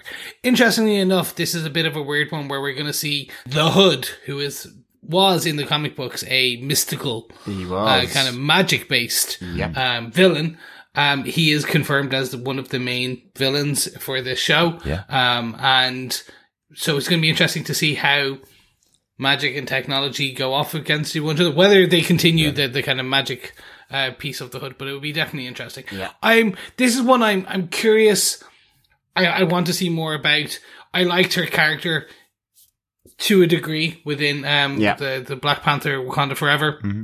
Um, but They had so much other heavy lifting to do in that Yeah. in that movie. I think Yes. it was a great, a, a good introduction to the character. Um, some great moments whether you got a feel of who the character is, but that's all they were going to accomplish in Uh, that yeah, movie. I Yes, think exactly. that that is all it was, and that so I, I'm intrigued for the character. I think the thing that's gripping me here is the hood. Um, I think he's a really underutilized character in the comics, um, and that's why. For anyone who is interested in it, the Brian K. Vaughan six issue uh, comic run of the Hood is very excellent. good. It's very Uh, good. he was also involved in Dark Reign as well. So, um, I'm really intrigued for the Hood, uh, Yeah. for sure. But looking forward to getting a little more focus on Riri Williams in our own Yeah. series. Yeah, that'd be that'd Yeah. be really good fun. But you mentioned the mix there of, of magic and uh, and Tech. tech. Um, another magic show coming back, and another follow up to a previous series that we saw from uh, from out of the uh, the spotlight of WandaVision. We are getting Agatha Covenant of Chaos. Now, this one's a little bit more, ooh, a little bit. It's somewhere out there in the future. The name of the show's changed at least once uh, since it was originally announced. Um, but this is possibly winter 2023, possibly into into 2024. So, uh, but I, I am really intrigued to see Agatha Harkness back on screen. Um, Definitely. she was such a standout character uh, when we saw her back in WandaVision. Definitely. there's rumors as well that this might be moving to becoming a kind of special presentation now. Oh, okay. They, they, like again, it's this one that keeps. This is one I'm, I'm really interested in because it keeps it, it's changed at least twice, as you mentioned. Mm. And now the latest rumor is that it is being shifted to becoming a special presentation over at 90 minutes. yeah. Yeah, And that'd be a little disappointing though. Um, Yeah, you I know, ha- Kathryn Hahn was such a great actor uh, Yeah, in agreed. in WandaVision, and, and I feel like she's a she's an actress that needs a vehicle, and I'd love that vehicle to be Agatha Harkness. Yeah. And also with the current, uh, release of the game Midnight Suns as well, which has got Agatha in it. Mm-hmm. All over is- it. She's everywhere. Well, she, she is literally uh, all over it. Um, in her ghost form. Yeah. Oh no, more spoilers. So, sorry, fellow defenders. Uh, but also just that element of it, because there is the, the Wanda connection in that and with the current title, at least having chaos in it and the chaos magic that, uh, the Scarlet Witch uses. So who knows? Um, maybe they're starting to connect up their games as well. Yeah. Yes. Yeah, possibly. Speak, speaking of kind of kind of wrapping up, I should say, our, our kind of Marvel kind of list for what we kind of know. We we do know that, or the rumor is that Marvel's Echo, uh, starring Alaqua Cox and Vincent D'Onofrio, which we did see in Hawkeye last year, um, is due out towards the end of 2023. That may shift depending on a few things. Yeah, that was originally planned for April um, of Yeah. next year. Uh, there, there was originally planned as one of the earliest shows coming out because it was coming off the back of Hawkeye, but uh, but yeah, now pushed out towards the end of uh, of 2023. Um, you know, it's it's uh, it's interesting to see how how they'll uh, how they'll have uh, Echo uh, with her own show, and it's going to be fascinating to see Kingpin uh, without Daredevil over there. But Yeah. we will be seeing Daredevil Born Again. Um, filming starts on Daredevil Born Again in March of 2023. Car- Charlie Cox uh, taken up with his most recent show, Traitor, I think it is on uh, on Netflix. Yes. uh, which he uh, finished off filming there uh, quite recently, and he's also been filming over in Ireland, as we've mentioned before. Um, so so he is traveling over to the US for March to start filming on Daredevil Born Again, uh, which is due to come out in 2024. So we Yes. Will stop talking about Daredevil. I know we all want to. Can't wait to talk about it uh, as a show when it comes out. Though. Yes, last piece about the Daredevil though is he apparently Charlie Cox is going to make a cameo uh, in Echo um, as one of her mentors uh, or a mentor besides Hawkeye. But Yeah. it'll be interesting to see how that all spins out. But again, more than likely, at least a year, and we'll talk about it again in our 2023 wrap up and our 2024 look ahead Exactly. next year. exactly, and I'm sure we'll talk about it all the way throughout Echo if that comes out. Uh, if that comes out next year, uh, we will, of course, if. The Lord of the Rings, The Rings of Power returns next year. We will, of course, be covering that as well. Uh, very much the expectation is that will be a 2024 show. Um, the production moving to another country, uh, obviously will delay, uh, delivery of, uh, of, of the show, but filming has started. Filming started a few weeks ago. And as part of that, uh, that filming announcement, we've seen a number of announcements of massive amounts of cast being added to the ever expanding, uh, ensemble cast for that show. I think there's been, uh, 16 new cast members, announced. I think I only even mentioned eight on our document here, or seven in our document here.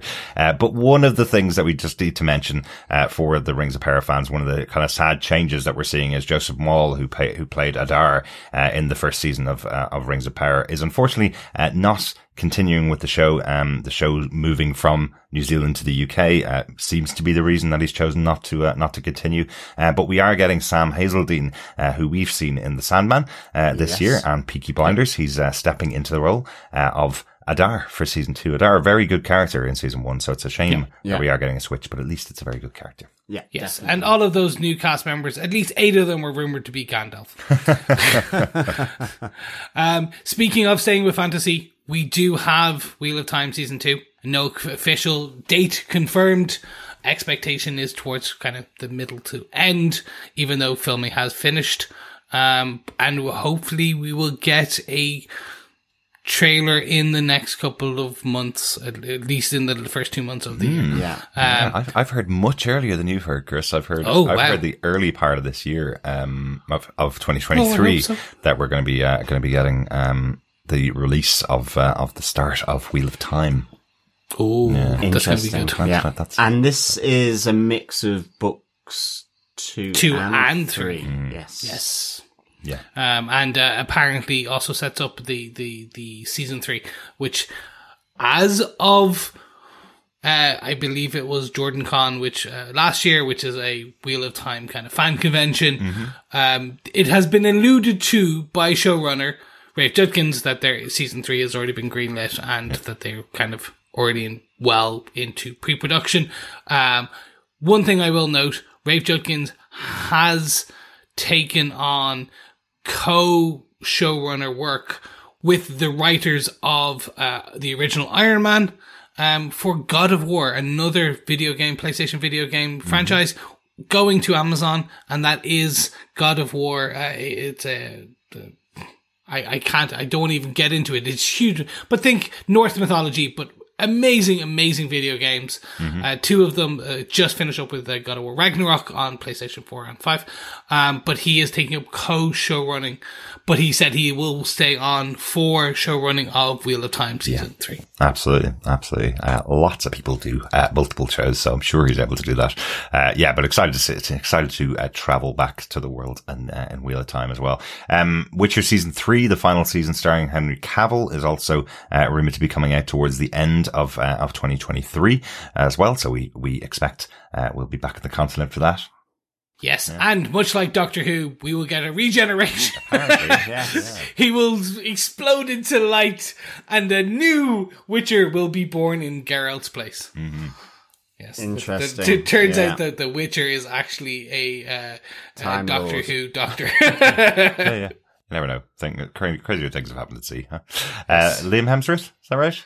Yes, it is. Yes, I, I, I was trying to remember. I know there's um, I know there's uh, about five Hemsworths, and I was trying to remember as uh, all of them are jacked as well. and there you go. So it's just you, you throw you throw a stone, you're going to hit a jacked Hemsworth, and he will make it a a, a sufficient uh, Witcher. Absolutely, absolutely. We've already mentioned earlier on uh, the fourth and final season of Umbrella Academy, possibly coming back uh, next year, but the filming only starts in February uh, of 2023. So, um, so likely that we won't see the final season of Umbrella Academy until 2024. Uh, the six episodes, as confirmed by um, by showrunner Steve Blackman. Uh, but on one of the bigger shows that we talk about, um, the spin-off, the first live action spin-off of The Boys Gen V is coming out uh, next year. First trailer released for that uh, a couple of weeks ago. Looks bloody and yeah. crazy uh, once again. It does. Yes. Um, still can't really work out. There's a puppet in it, uh, which starts off getting its head taken off and then looks like its entrails are coming out to drag people yeah. and kill them. And I'm not really too sure. It's a very short trailer,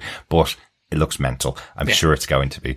Um, the Boys season four wow. is again likely to be moving out to 2024. Um, they, they usually alternate the years on the Boys, don't they? Once every once every two years is when yeah. the series comes out. But uh, some interesting casting announcements though. Uh, we will be seeing Huey's mom appear on the show. Uh, Simon mm. Pegg has also been confirmed to return uh, for the next season, so uh, as Hughie's dad. So that's uh, that's going to be quite interesting um, to see them back. It, it, if if they are going where we think they are going uh, in terms, which who knows at this point, mm-hmm. Uh, it's going to be a fun. It's going to some of the takes on what we assume happens after Herogasm, at least in the the comic books. Mm if they if they follow some of those directions, it is going to be good. But where we left Homelander and Ryan mm-hmm. um, in season three.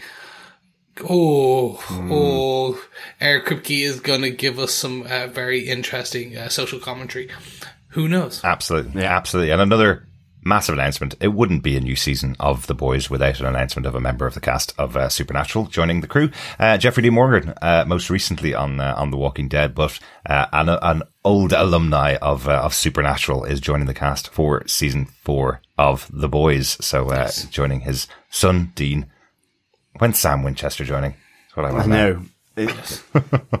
It's just it will happen. happen. It will happen. Yeah. Uh, Jeffrey Dean Morgan, you may know him from The Walking Dead.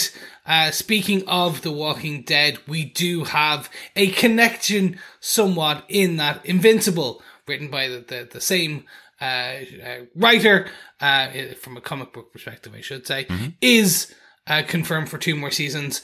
They recently on the social media have kind of alluded to that yep. they're going to actually show us a trailer for season two at some point, mm-hmm. but they they just keep pushing the date. I think it's actually just a joke now. I don't know what's going on. Yeah. But it's gonna be fun. It is a bloody adult animated yes. show. Yeah, it's about a year and a half now since myself and you covered um, Invincible season one, Chris. So we yep. were saying roughly two years with the animation cycles, and they had yep. the confirmation of season three, so um, and season two at the same time. So it's possible that we'll get to see that yeah. uh, in 2023. I think it might be another summer. It might be a summer release. Yeah, I, I feel like hopefully a lot of the boys fans um, will have tuned into Invincible because it gets recommended quite a lot if you've if you like the boys to go and check out Invincible. So hopefully they're tuned in and will join us for uh, for the second season of Invincible.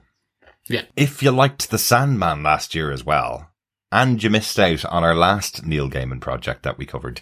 Uh, we will be back with another stab at the angels and demons in Good Omens season two coming in summer 2023. John and myself will once again be hosting in conjunction with Podcastica our coverage of uh, Good Omens. Really looking forward to seeing what Neil Gaiman has cooked up. Definitely. Yeah. I love Good Omens, uh, mm. and season one was a hoot. Really, yes. really good. Yeah. Uh, so I cannot wait for season two. I mean, we'll have to have a new category soon. What with um, Good Omens and The Sandman, mm-hmm. as well as Anansi Boys, mm. it will have to be the Neil Gaiman category. Yeah. I mean, even What If is supposedly having a, a 1602 flavor for mm-hmm. one of its episodes as well. So. Mm-hmm yeah, we'll have a, a new category by the end of 2023 I for our wrap could. up. We could do that. We could definitely do that.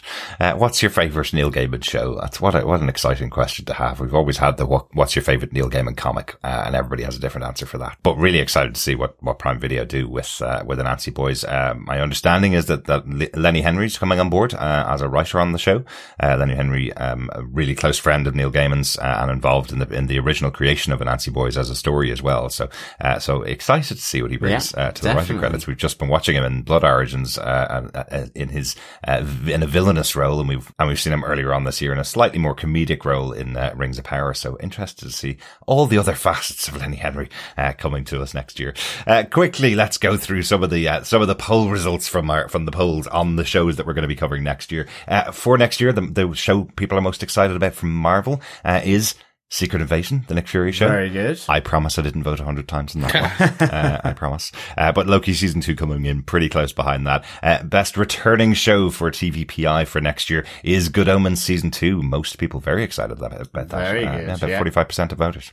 Followed by the Wheel of Time season two, and then Invincible mm-hmm. season two, yes. which is definitely I was not expecting, but good on you, you Wheelers and you Invincibles. Absolutely. Uh, Marvel movies for next year. I'm most excited. Uh, I think this actually goes in order. If I've, if I've got it right, it actually goes in order of release here. it is 100%. so it is literally Ant-Man and the Wasp, uh, 3, which is Quantumania, uh, and then Guardians Galaxy Volume 3, and about 3% in between the two of them, and then it just goes down. So uh, I, I, feel like this is probably just an order of release. Uh, for finally, for the new shows coming to TVPI next year with uh, Gen V, the Boys spin-off, and Anansi Boys, uh, and The Last of Us just added. The Last of Us actually got uh, slightly higher votes than Anansi Boys. Um, in and about you know thirty three percent each, really. Yeah, you yeah. know, just slightly Pretty more even split. Yeah, yeah. and and uh, The Last of Us was added by our uh, our wonderful. Uh, community over there on uh, on our Facebook group. So uh, that is the reason we've chosen to cover it. So thank you for adding that. Yes you're going to regret it.